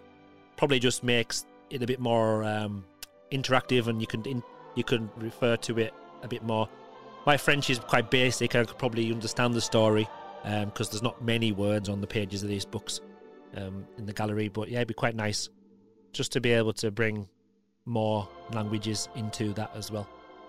So yeah, and as well, those few animated uh, features you do have things like the the snoring guards and the spinning wheel. You know, maybe that's something you could do a bit of uh, NFC work with phones. To, you have to go there and kind of bring those aspects to life. Yeah, so you need to activate them. Um, again, you could change that up, couldn't you? So you could have obviously the guards are snoring, um, but it could be that if you've done it a few times, it'll know that you've been there four times. So each time, it'll maybe give you something slightly different, just to change it up. Um, it's always about kind of for any attraction, it's all about re-rideability. You don't want to go on a roller coaster if you get the same sensation every single time. Um, I know the track doesn't change and the, the theming doesn't change, but it, it leaves you wanting more. You want to feel that sense again. But with a walkthrough attraction that is quite static, um, once you've done it a few times, I can imagine if you're going every week or every month, um, you probably don't visit that attraction every month. But if there was a little um, extra to it, like you say, near field technology, just to kind of change the story up, add a little dimension, or um, similar to what happens in the studio, um, in the um, what's it called? I can't remember. What it's called Studio now. One. Studio One. Uh, it's right, in, it's right on the name. Yeah, in Studio One, you can control the lights in uh, on the on the walls and things like that. They don't always work, um, but it's quite interesting going up to the controls and kind of playing with the switches and interacting with it. Um, it's just an extra thing. If you know it's there, um, just adds extra to to the attraction. So anything that brings people back wanting more, I think, is positive. As long as it doesn't ruin the overall feel, because you don't want hundreds of people standing there queuing up just to just pressing buttons on their phone. but it's all about trial and error. So some of the some of our ideas would work and some of them wouldn't. Um, projection shows, we've already mentioned Dreams and Illuminations. Um, from the rumours I've heard, or it might be official now, I haven't been on Twitter for a while now, the uh, Illuminations show is probably not coming back in that form anymore. Um, I think it would be a perfect time for them to introduce a new show for the 30th anniversary. Um, we would obviously both like something that's akin more to Disney Dreams and Illuminations. Or is there anything else we could do? Nah, just bring back dreams. there we go. That's another hashtag. Bring back dreams. I think the, the problem with that people had with Illuminations was that it was it looked very obvious that they were just sticking on adverts. It was it was basically a big trailer, wasn't it, for all their franchises that they had bought up. So you got um, Star Wars in uh, Pirates of the Caribbean, which obviously the ride and the attraction's still there with Johnny Depp in it, but his future of the franchise looks uh, like it's gone away now. So if they were to bring Illuminations back, it wouldn't be a good start, would it? When you got Johnny Depp on there. No, and I mean that's you know Illuminations was brought in because of uh, the technology had moved on so much. You know the quality of projection mapping that they could do had got so far superior to what they were doing in Dreams. But obviously the, the issue was Dreams was a fantastic story. It was a beautiful bit of uh, visual and auditory storytelling, and Illuminations is there's this there's just not really a story to it. Um, so that's you know if you're going to do a, a show of any kind, your story is the fundamental thing. Now, Dreams worked so well because it was so many different stories, but with the overarching story as well. Could we? I mean, we talk about IP being the issue um, with Illuminations, but there was IPs throughout Disney Dreams. Could we stick to one kind of story? Does it? Obviously, we've got such a big, wide audience who are loving different aspects of Disney, whether that's the Star Wars, LucasArts, uh, Lucasfilm. We've got the Marvel, We've got the original, we've got the, the original classics, we've got the Pixar fans. So I understand that we need to kind of cater for everybody. But I think it would be so nice, especially as we're talking about Sleeping Beauty's castle. Could we not have a Sleeping Beauty show? Yeah, and you can bring in Merlin. You can bring in uh, Merlin's specific dragon that you've got down in the lair as well. I think it would just be quite nice. You wouldn't obviously the, the Sword in the Stone and uh, Sleeping Beauty and those era of films don't all kind of take place in the same world. But it'd be quite nice to have a story that uses the castle and Fantasyland and have that as the main kind of element of that attraction and that nighttime spectacular. I think something retro is a bit timeless as well. Yeah, especially when we've got uh, one of the new uh, Walt Disney Studios Lagoon opens and you've got the projection show there. Um, and I know they're going to trial it out uh, for a little bit in uh, Disney Village potentially as well. So if you've already got that happening there when they're probably going to include a lot more of the modern IP and a lot of the other uh, intellectual property that they've already got. I think it'd be quite a nice time to take Disney Park, Disneyland Park, back to the more traditional stories. It could well be because then you can make sure that you give a very distinctive voice to the two different parks. Again, we'll go with that. We'll send them our suggestions. If you're listening, we Disney, will. They're always listening. Always listening. So, um, is there anything else you want to talk about in the future? What potentially might happen? Obviously, the castle will still be there. In 30 or 40 years, could they knock the castle down and build the uh, the futuristic castle we mentioned at the start of the podcast? Well, you never know. I mean, by and large, the castles haven't been pulled around, but in Hong Kong, they have done so. So you never say never. You can never say never. That's a Justin Bieber song, isn't it? I think from a long time. Oh, anyway. Oh, absolute classic. I love it. I don't think they ever will. I'm hoping they don't touch the castle. Um, it's strange to think though that they are renovating it so much that a lot of the castle that I see again in the future will be a totally new castle. Really, won't it? A lot of the elements yeah. sticking out. It will be, and it it'll be interesting to see whether they do decide to make any changes when they do that. But from everything that I've seen so far, it's it's very much uh, rebuild what was already there. Yeah, if, if you're not following um, a lot of the Twitter accounts or YouTube channels on uh, the internet, you need to definitely do so. Um, Disneyland Paris through the Disney um, oh, program, they're sharing quite a lot of good content at the moment. Um, one of the recent videos was behind the scenes of them uh, working on Main Street. They were looking at different shops and they were they were scanning artwork from bags that had been there since the opening in 1992. And they are taking a really good care and they're looking into a lot of detail into restoring, but also kind of um, kind of taken for the future of the park as well. They're scanning it and they're looking into keeping, like, restoring it and keeping a record of what they've got. So if they need to kind of re- redevelop or restore again in the future, then instead of having to go back to the drawing board and doing it from scratch, they've already got like that document there that will kind of give them a reference. So it's really, really interesting stuff. And that, I imagine that's what's happening with the castle as well. So they'll be going back to the original plans. They've obviously spent two years putting together the plans for this time's restoration. So they'll be looking at all the dimensions. They'll be they'll be making um, some scans and models that they'll hopefully be able to use for future ideas and future projects, which will mean the cost will come down, but it also means that it won't be out of action as much as it's going to be for the next 12 months. Let's hope so. So, this is the time when uh, it gets really interesting. Um, and now going to go over to the listener opinions. Now, before we. Uh, there's a bit of a disclaimer on these listener opinions. I asked you for these opinions in episode 22. So, in, uh, what was it, April 2019? Um, it was a while ago. So uh, you probably well don't sue us for a start. If your opinions have changed and these are no longer your opinions, then I do apologise. So we've got a lot of we've got a tweet, we've got some uh, Facebook posts, and we've got a few emails to read out. Before we do that, this is how wonderful this technology is, Simon. I'm going to play you some audio from Niels, who is uh, from Capturing Disney Magic. This or Capturing Disney Park. Sorry, this is his opinion on the Disneyland Paris Castle. Hello, Andrew and Simon. This is Niels from Capturing Disney Parks on Instagram and Twitter and capturingdisneyparks.com. You've asked for opinions about Sleeping Beauty Castle or Le Château de la Belle au Bois, the one and only Disneyland Paris castle. For now, by the way, since Walt Disney Studios Park will get DLP's second castle in Frozen Land. I think it's quite unique for a Disney resort to have two big castles. In my opinion, Disneyland Paris Castle is the most beautiful and magical one of them all. The fact that it's on a hill makes it stand out better, and the left side has a great waterfall and a lot of square trees, just like in the animated classic. It's simply beautiful. Not every Disney castle offers the opportunity to go up and discover a fairy tale story and walk out onto a balcony, so another big plus there for Paris. There's no other Disney castle too with a basement and a dragon, and I really like this dragon's lair as it adds some mystery and storytelling to the castle. The two shops also perfectly fit the castle, and the year round Christmas shop is small, but it's great and it adds the sparkling magic from Christmas to the chateau. Merlin shop on the other side has some great artifacts from that film, and it also sells customizable glass wands. So there's more pixie dust and magic to discover over there. And the last thing, did you notice the snails on the Golden Towers? It's an homage to the French cuisine and culture, and I love these little details that make the castle a true Disney masterpiece. That's it. Bye.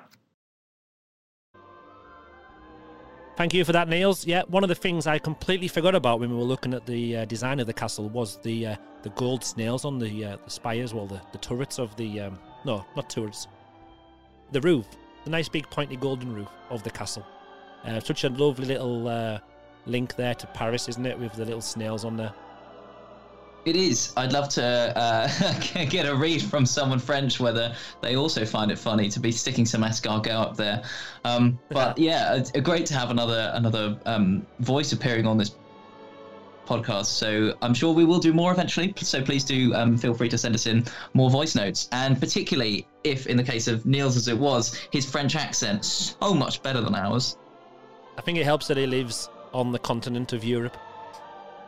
and we've just famously left it. yeah, we've we've done quite well for being over, well over an hour and not mentioning the Brexit word. Oh. not only has Brexit helped, but coronavirus has helped alienate us from the rest of Europe for the rest of time. Oh yes, it'll never be the same again. Never be the same again. Um, but also brilliant that uh, that Niels had such a good knowledge of uh, of what's happening in the shops as well, and that's great that that's something that does stick with people. We're talking about what those things are that you know bring bring the castle to life and that make you want to go back there. Well, it's cool that a shop is one of those things. Yeah, just the the magic ones with the glass beads and things in that. Again, like we mentioned before, it's such a nice little memento that is totally unique to the castle, and that's the way it needs to stay. Um, we've had a tweet from Jonathan Broomfield, JHB Disney One on Twitter. Um, I will keep it short. It's a beautiful, sorry, it is beautiful and my favourite. Dreams was one of the best night shows and it needs a paint. Hashtag bring back dreams. um, it's getting a paint because this tweet is so old that the painting has already started. Uh, well, nearly started. And yet we're still talking about dreams and we still want to bring back Disney dreams. Yes. Jonathan, very much of our own heart there. Do you want to read our Facebook comment from Dennis? Yeah, okay, this is from Dennis Stragfors. Uh, apologies, uh, I have no idea how to pronounce accents at all. Uh, so here we go, this is from Facebook. Arguably the most imaginative of all the Disney castle the design is fantastic, as well as the topiary surrounding it. Uh, but the best part of it is that it's an actual attraction, or two, if you count the walkthrough and the Dragon's Lair as two separate attractions. And they even managed to fit in a delightful store inside the castle, filled with details and secrets. My only regret with this castle is that maybe it's a bit too small. Uh, and would it be great if they could have fit a restaurant inside of it as well, and maybe a functional drawbridge like the one in Disneyland? Somebody else agreeing with the restaurant as well? This is, I didn't think the restaurant suggestion would be so popular, but you, you might be onto something here, Andrew. And cool again that the store pops up as something that people remember. That's great. It's a wonderful little thing. It's these little details that we all remember. Um, the drawbridge is there, but is it functional? I don't think it is. No, I think it's concrete and Concrete, painted to yeah. look like a drawbridge, isn't it? But it would be quite cool. I know you mentioned before about having some kind of drawbridge that can be put in place. How cool would it be if there actually was a drawbridge?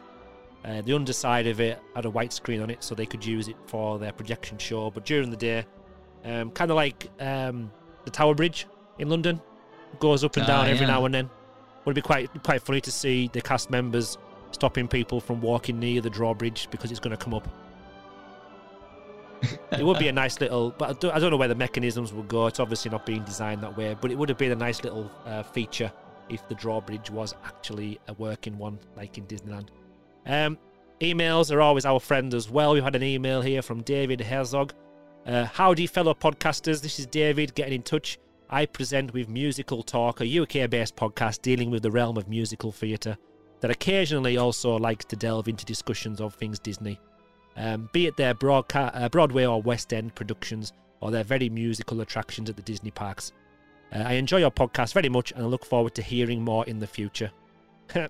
uh, Bec- because you've had to wait so long, David, we'll forgive you for the shameful plug for another podcast um, on the podcast out there. So, yeah, if you want to listen to that, it sounds like a podcast, to be honest, I would like to uh, listen to because I do like West End productions and I do like Disney uh, parks. So, yeah, take a listen. Uh, Musical Talk, a UK based podcast.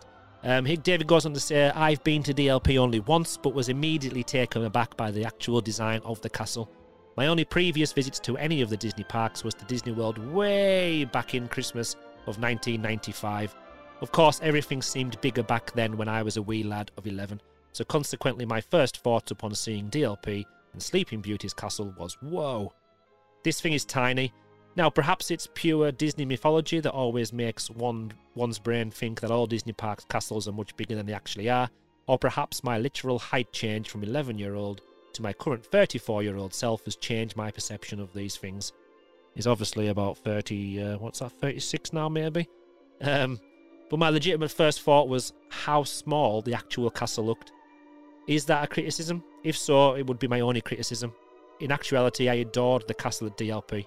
The design is so much more eye catching than the two of the American castles, with its brighter colours, rounded spires, and the added addition of the famous dragon under the floorboards.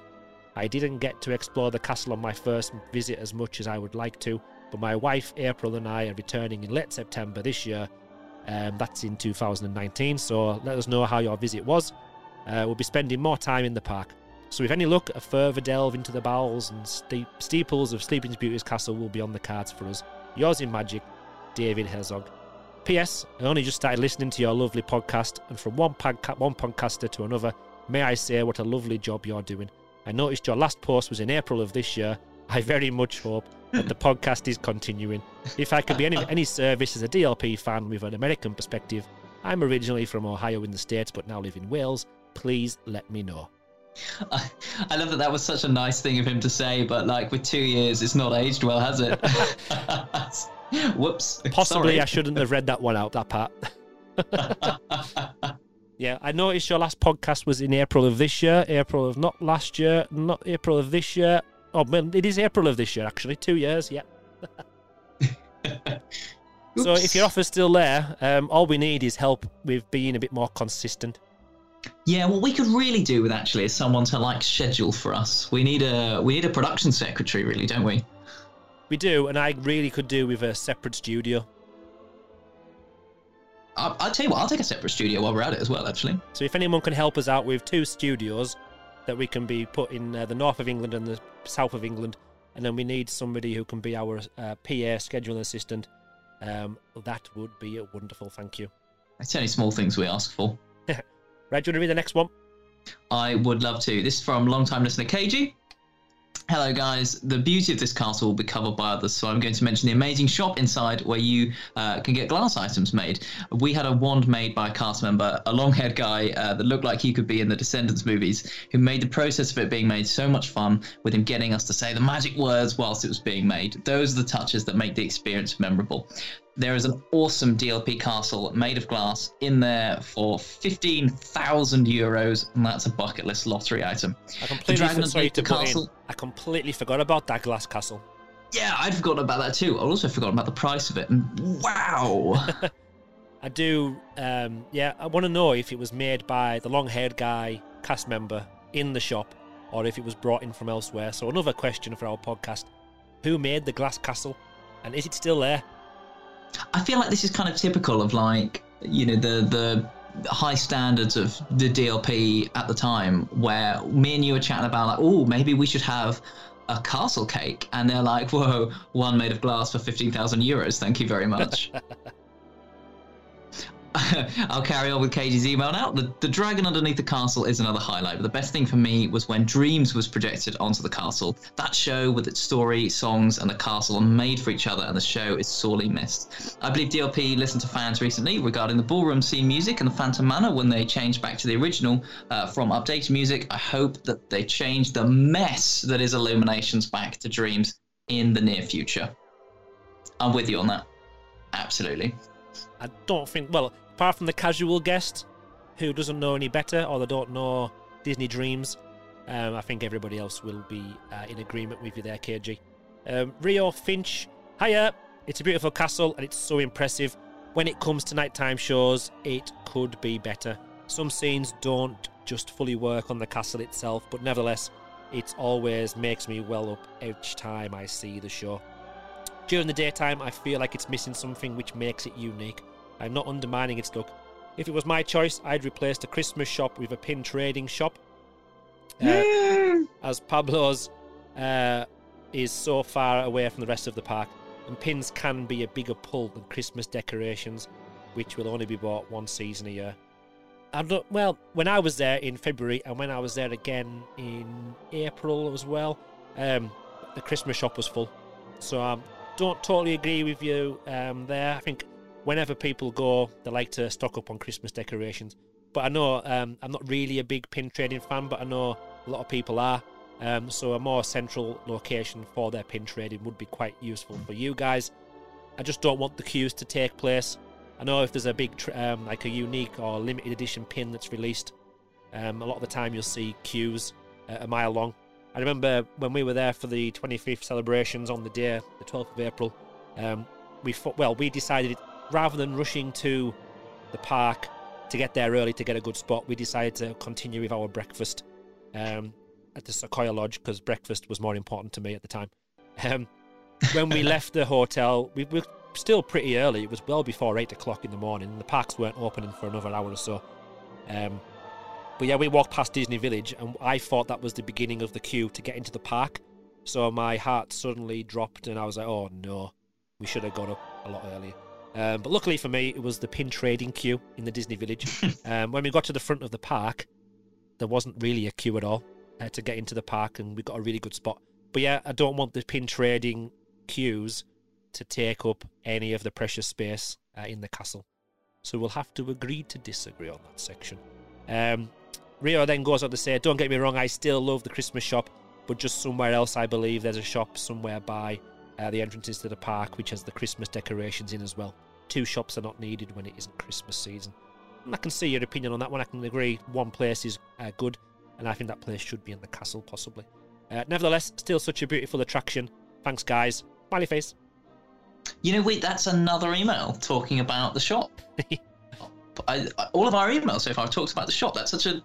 I mean, it's cool that that's that's a kind of feature that you know when you initially think about the castle, you probably don't think about you know retail experiences, but it's cool that it's it's sort of touched everyone in a in a way. Yeah, could we have a flat roof castle which doesn't really reach up into the sky?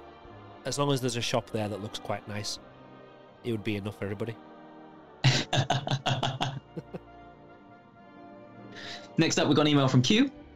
Out of the Disney park, Disney Castle parks, I've been lucky enough to visit Disneyland. Uh, California is simply charming. Tokyo Disneyland is Disney, is uh, dignified, stately, and very classy. But they should never have got rid of the Castle Mystery Tour. Hong Kong's was not only charming but also super pretty with the mountains behind it, and I'm excited for its transformation into something unique but also beautiful. But Disneyland Paris had me in tears the first time I saw it. It's a marvel, a true fairy tale design, and a true attraction with not only the wonderful and stunning walkthrough upstairs and balcony, but also the amazing dragon's lair beneath. It honestly could not be better. It's truly befitting one of the most beautiful of all the castle parks. Keep up the great work, gents. Kind regards, Q in Perth, Australia.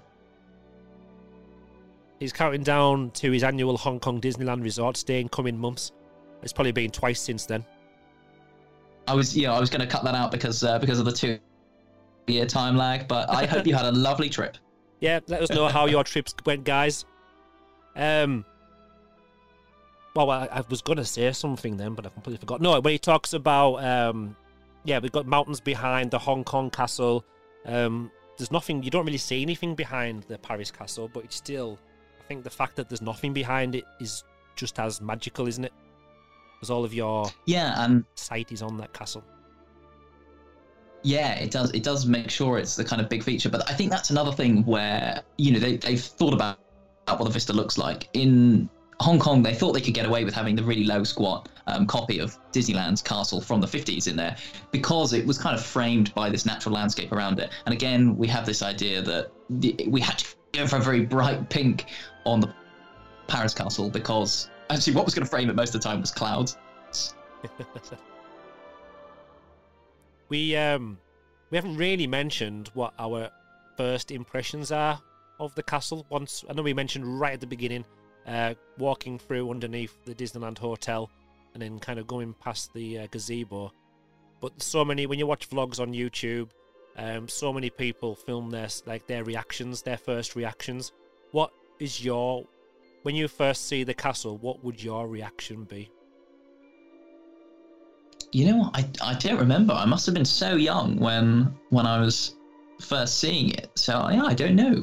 I don't know. So I know a lot of people kind of go either side. So a lot of people will kind of go past um, town hall and they'll go towards one of the arcades and then they'll kind of come out into the middle of Main Street because they want to kind of hold on to the suspense as long as possible. Um, I've seen videos of people who've cried when they've kind of seen the castle. Um, I know what we do as a family.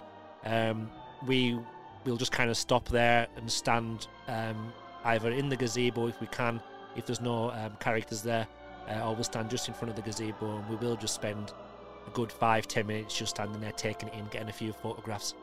Um, I don't get emotional, don't get me wrong, but it does kind of play with. Like, it's like you kind of think, wow, we're back, we're in our happy place, we're going to have a really great time as a family. I know when I was younger. Yeah, and I think you're right no, about on. the build of it as well. It's it's that the kind of feeling of walking down towards it and it's it's getting bigger it's getting more imposing and yeah it's like bam you're here. Carmen is our next email. Uh, actually our final email for this episode. So it says hello andrew and simon. Thank you for this opportunity to contribute to your fantastic podcast. This summer was my first time at dlp and i listened to the podcast to get ready for my visit you guys have lovely accents and very well researched episodes, so congratulations. Never heard anybody describe a Northwest accent as, what was it? Uh, lovely. But anyway. Very lovely, yeah. Maybe more like a Geordie, but not as not as bad. Um, hope you haven't alienated any people from the Northeast, so I apologise, I take that back. Aurora is my favourite princess, so I'm biased, but this castle is gorgeous inside and out. I adored the stained glass windows depicting the story in the gallery. The gallery, sorry. and the amount of details in the short text written in French. Do you guys think they should have put them in English too? Because I kind of understand for the aesthetic purposes they didn't, but most guests don't speak French. So, question mark. Taking our kind of suggestion from before, but yeah, um, it's a very short story in French, but it would be quite nice for those of us that can't remember the GCSE French. Uh, the outside of the castle is just glorious. On a sunny day, it draws your attention to all those towers, and at the sunset, it is perfect. We sat down to wait for illuminations two hours before the show, and we were able to appreciate how this show uses every nook and cranny of the castle. I love how this castle is majestic in a way that Cinderella's at Walt Disney World lacks. It's the curves and the colours that gives this castle a huge presence, and it's a lovely sight from any point of the park. I'm really glad you chose to do an episode on this. Can't wait to hear it. Well, you haven't got much longer to wait now. A huge fan from Spain. Thank you, Carmen. Yeah, I, uh, back to the, the the French book. No, I, I like that it's in French only. I mean, even though my, I, as you say, like my French is totally schoolboy and I couldn't read it. Um, but yeah, no, it, it's it's nice that they haven't complicated matters by going out of the way to sort of put in loads of different languages when it is mainly the visual storytelling of the stained glass windows and the tapestries. Yeah, I think if there was other multiple languages there, it wouldn't look as wouldn't look as nice, would it? It wouldn't be as artistic if it was every single language, or even just English as well. So I, I totally understand, like we mentioned before, I understand why they've kept it the way they have. Um, but as somebody who's a typical English person who just wants to read everything in his own language, I would also like to have it in English as well. Whether we do that as a mobile phone or an app or some some other way, um, it would be quite useful for people like me. Um, surprising, but we've actually had a podcast review. Can you believe it?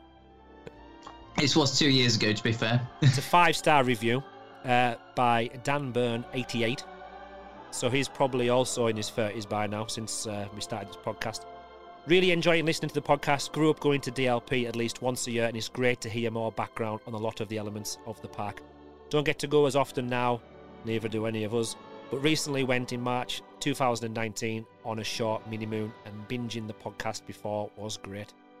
Thank you for your podcast, your podcast review there. Um, as we mentioned before, if you've got any emails, if you've got any suggestions, any comments, you can tweet us, you can email us, you can uh, messages on Facebook, we're on Instagram. There is a TikTok account, but we're not really using it. It's just there in case someone steals our handle. Magical DLP. We have a TikTok account. There is a TikTok account. If you want to, if you want password for it, Simon, you want to dance to different songs and TikTok yourself dancing around, be my guest. um, there's something to look forward to, people. You'll you'll see in a few weeks' time. Uh, Simon will be doing a takeover of TikTok. Big yeah. takeover. I'm going to be big news. Viral immediately. But yeah, you can uh, podcast at magicaldlp.co.uk if you want to get in touch. Uh, just search Magical DLP or Magical Disneyland Paris podcast, and you will find us all over the internets. Um, we've also changed web, our website a little bit. It's been a while since we've done anything to it, but if you visit our website, magicaldlp.co.uk, you can leave a review on our website now as well. So I know a lot of people listen to our podcast via our website and don't always use Apple Podcasts or Spotify Podcast uh, so won't be leaving us a review. So if you don't want to uh, use one of the other um, platforms and you want to send us a review, you can do so by visiting our website, magicaldlp.co.uk. And as Niels did from Capturing Disney Parks, um, you can send us a voice note on your mobile phone. Um, a lot of people now having to have to work from home for the last year, whether that be with school or with your employment. Um, you'll be used to talking into a microphone or a webcam. So send us a little bit of audio um, about our next topic. Um, can you remember our next topic is going to be about, Simon? Well, I didn't realize I was getting a pop quiz here. Um, it doesn't. It doesn't say in the show notes, oh, Andrew. Oh, it doesn't say. I don't know. Okay, oh. I don't know. It was. It was decided a long, long time ago.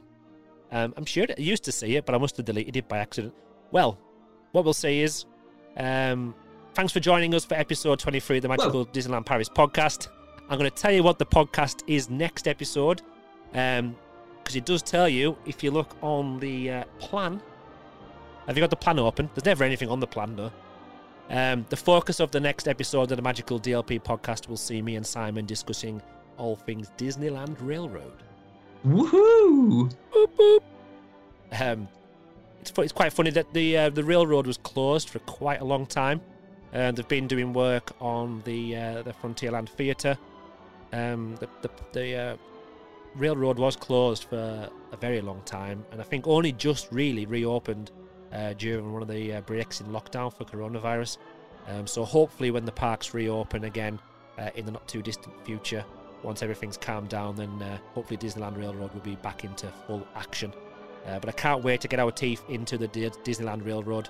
It's got so much history. There's there's a lot to talk about, and uh, there's I think probably uh, there's going to be a lot of frustration in the listeners' opinions about the year that it spent, where it had like one train going around it, and you had to wait for 40 minutes Oh. to get on it.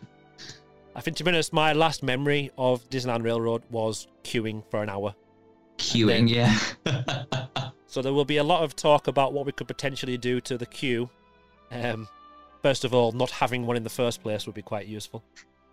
uh, but we won't spoil anything. So yeah, if you've got any opinions on the Disneyland Railroad, um, let us know them via our website. You can email us podcast at magicaldlp.co.uk. We really, really, really love hearing your voice. So please do send us a voice note if you need any help whatsoever or any top tips.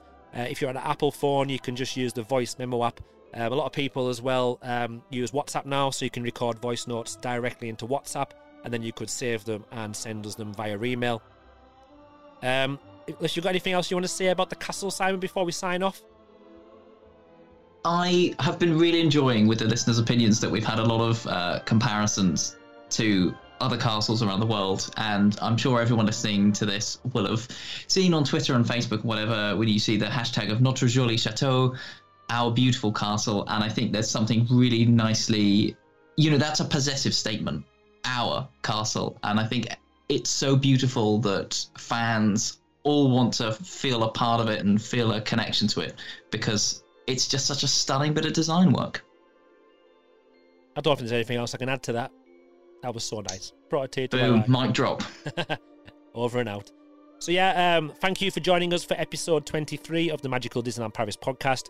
We really, really, really hope, and we will try our best that, to make sure there's not a two-year delay between um, the, this episode or the next episode. Um, it's just the way that life works. So but the, the, the plan was never to have such a break.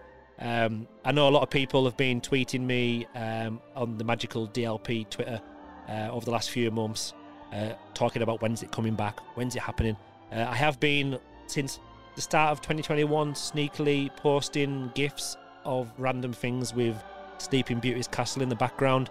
Um, people, it's nice to know that people do still care uh, and still want to hear more from us. So it means we were doing something right a couple of years ago, and we're going to promise to try our best to continue uh, going forward as well. So the, the only thing that makes us want to do more and more and more, though, is your opinions. And I've said it about 10 times now. Please do make sure you contact us. Anything at all. Um, but next episode is all about Disneyland Railroad. And we will be playing all sorts of wonderful sounds. Uh, and we will recreate the journey as if we are sitting on one of the steam trains going around the park. It's going to be good. It's going to be a winner. So until next time, I'm going to try and work out how to use this desk and do it live. We will see you next time. Say goodbye, Simon. Goodbye.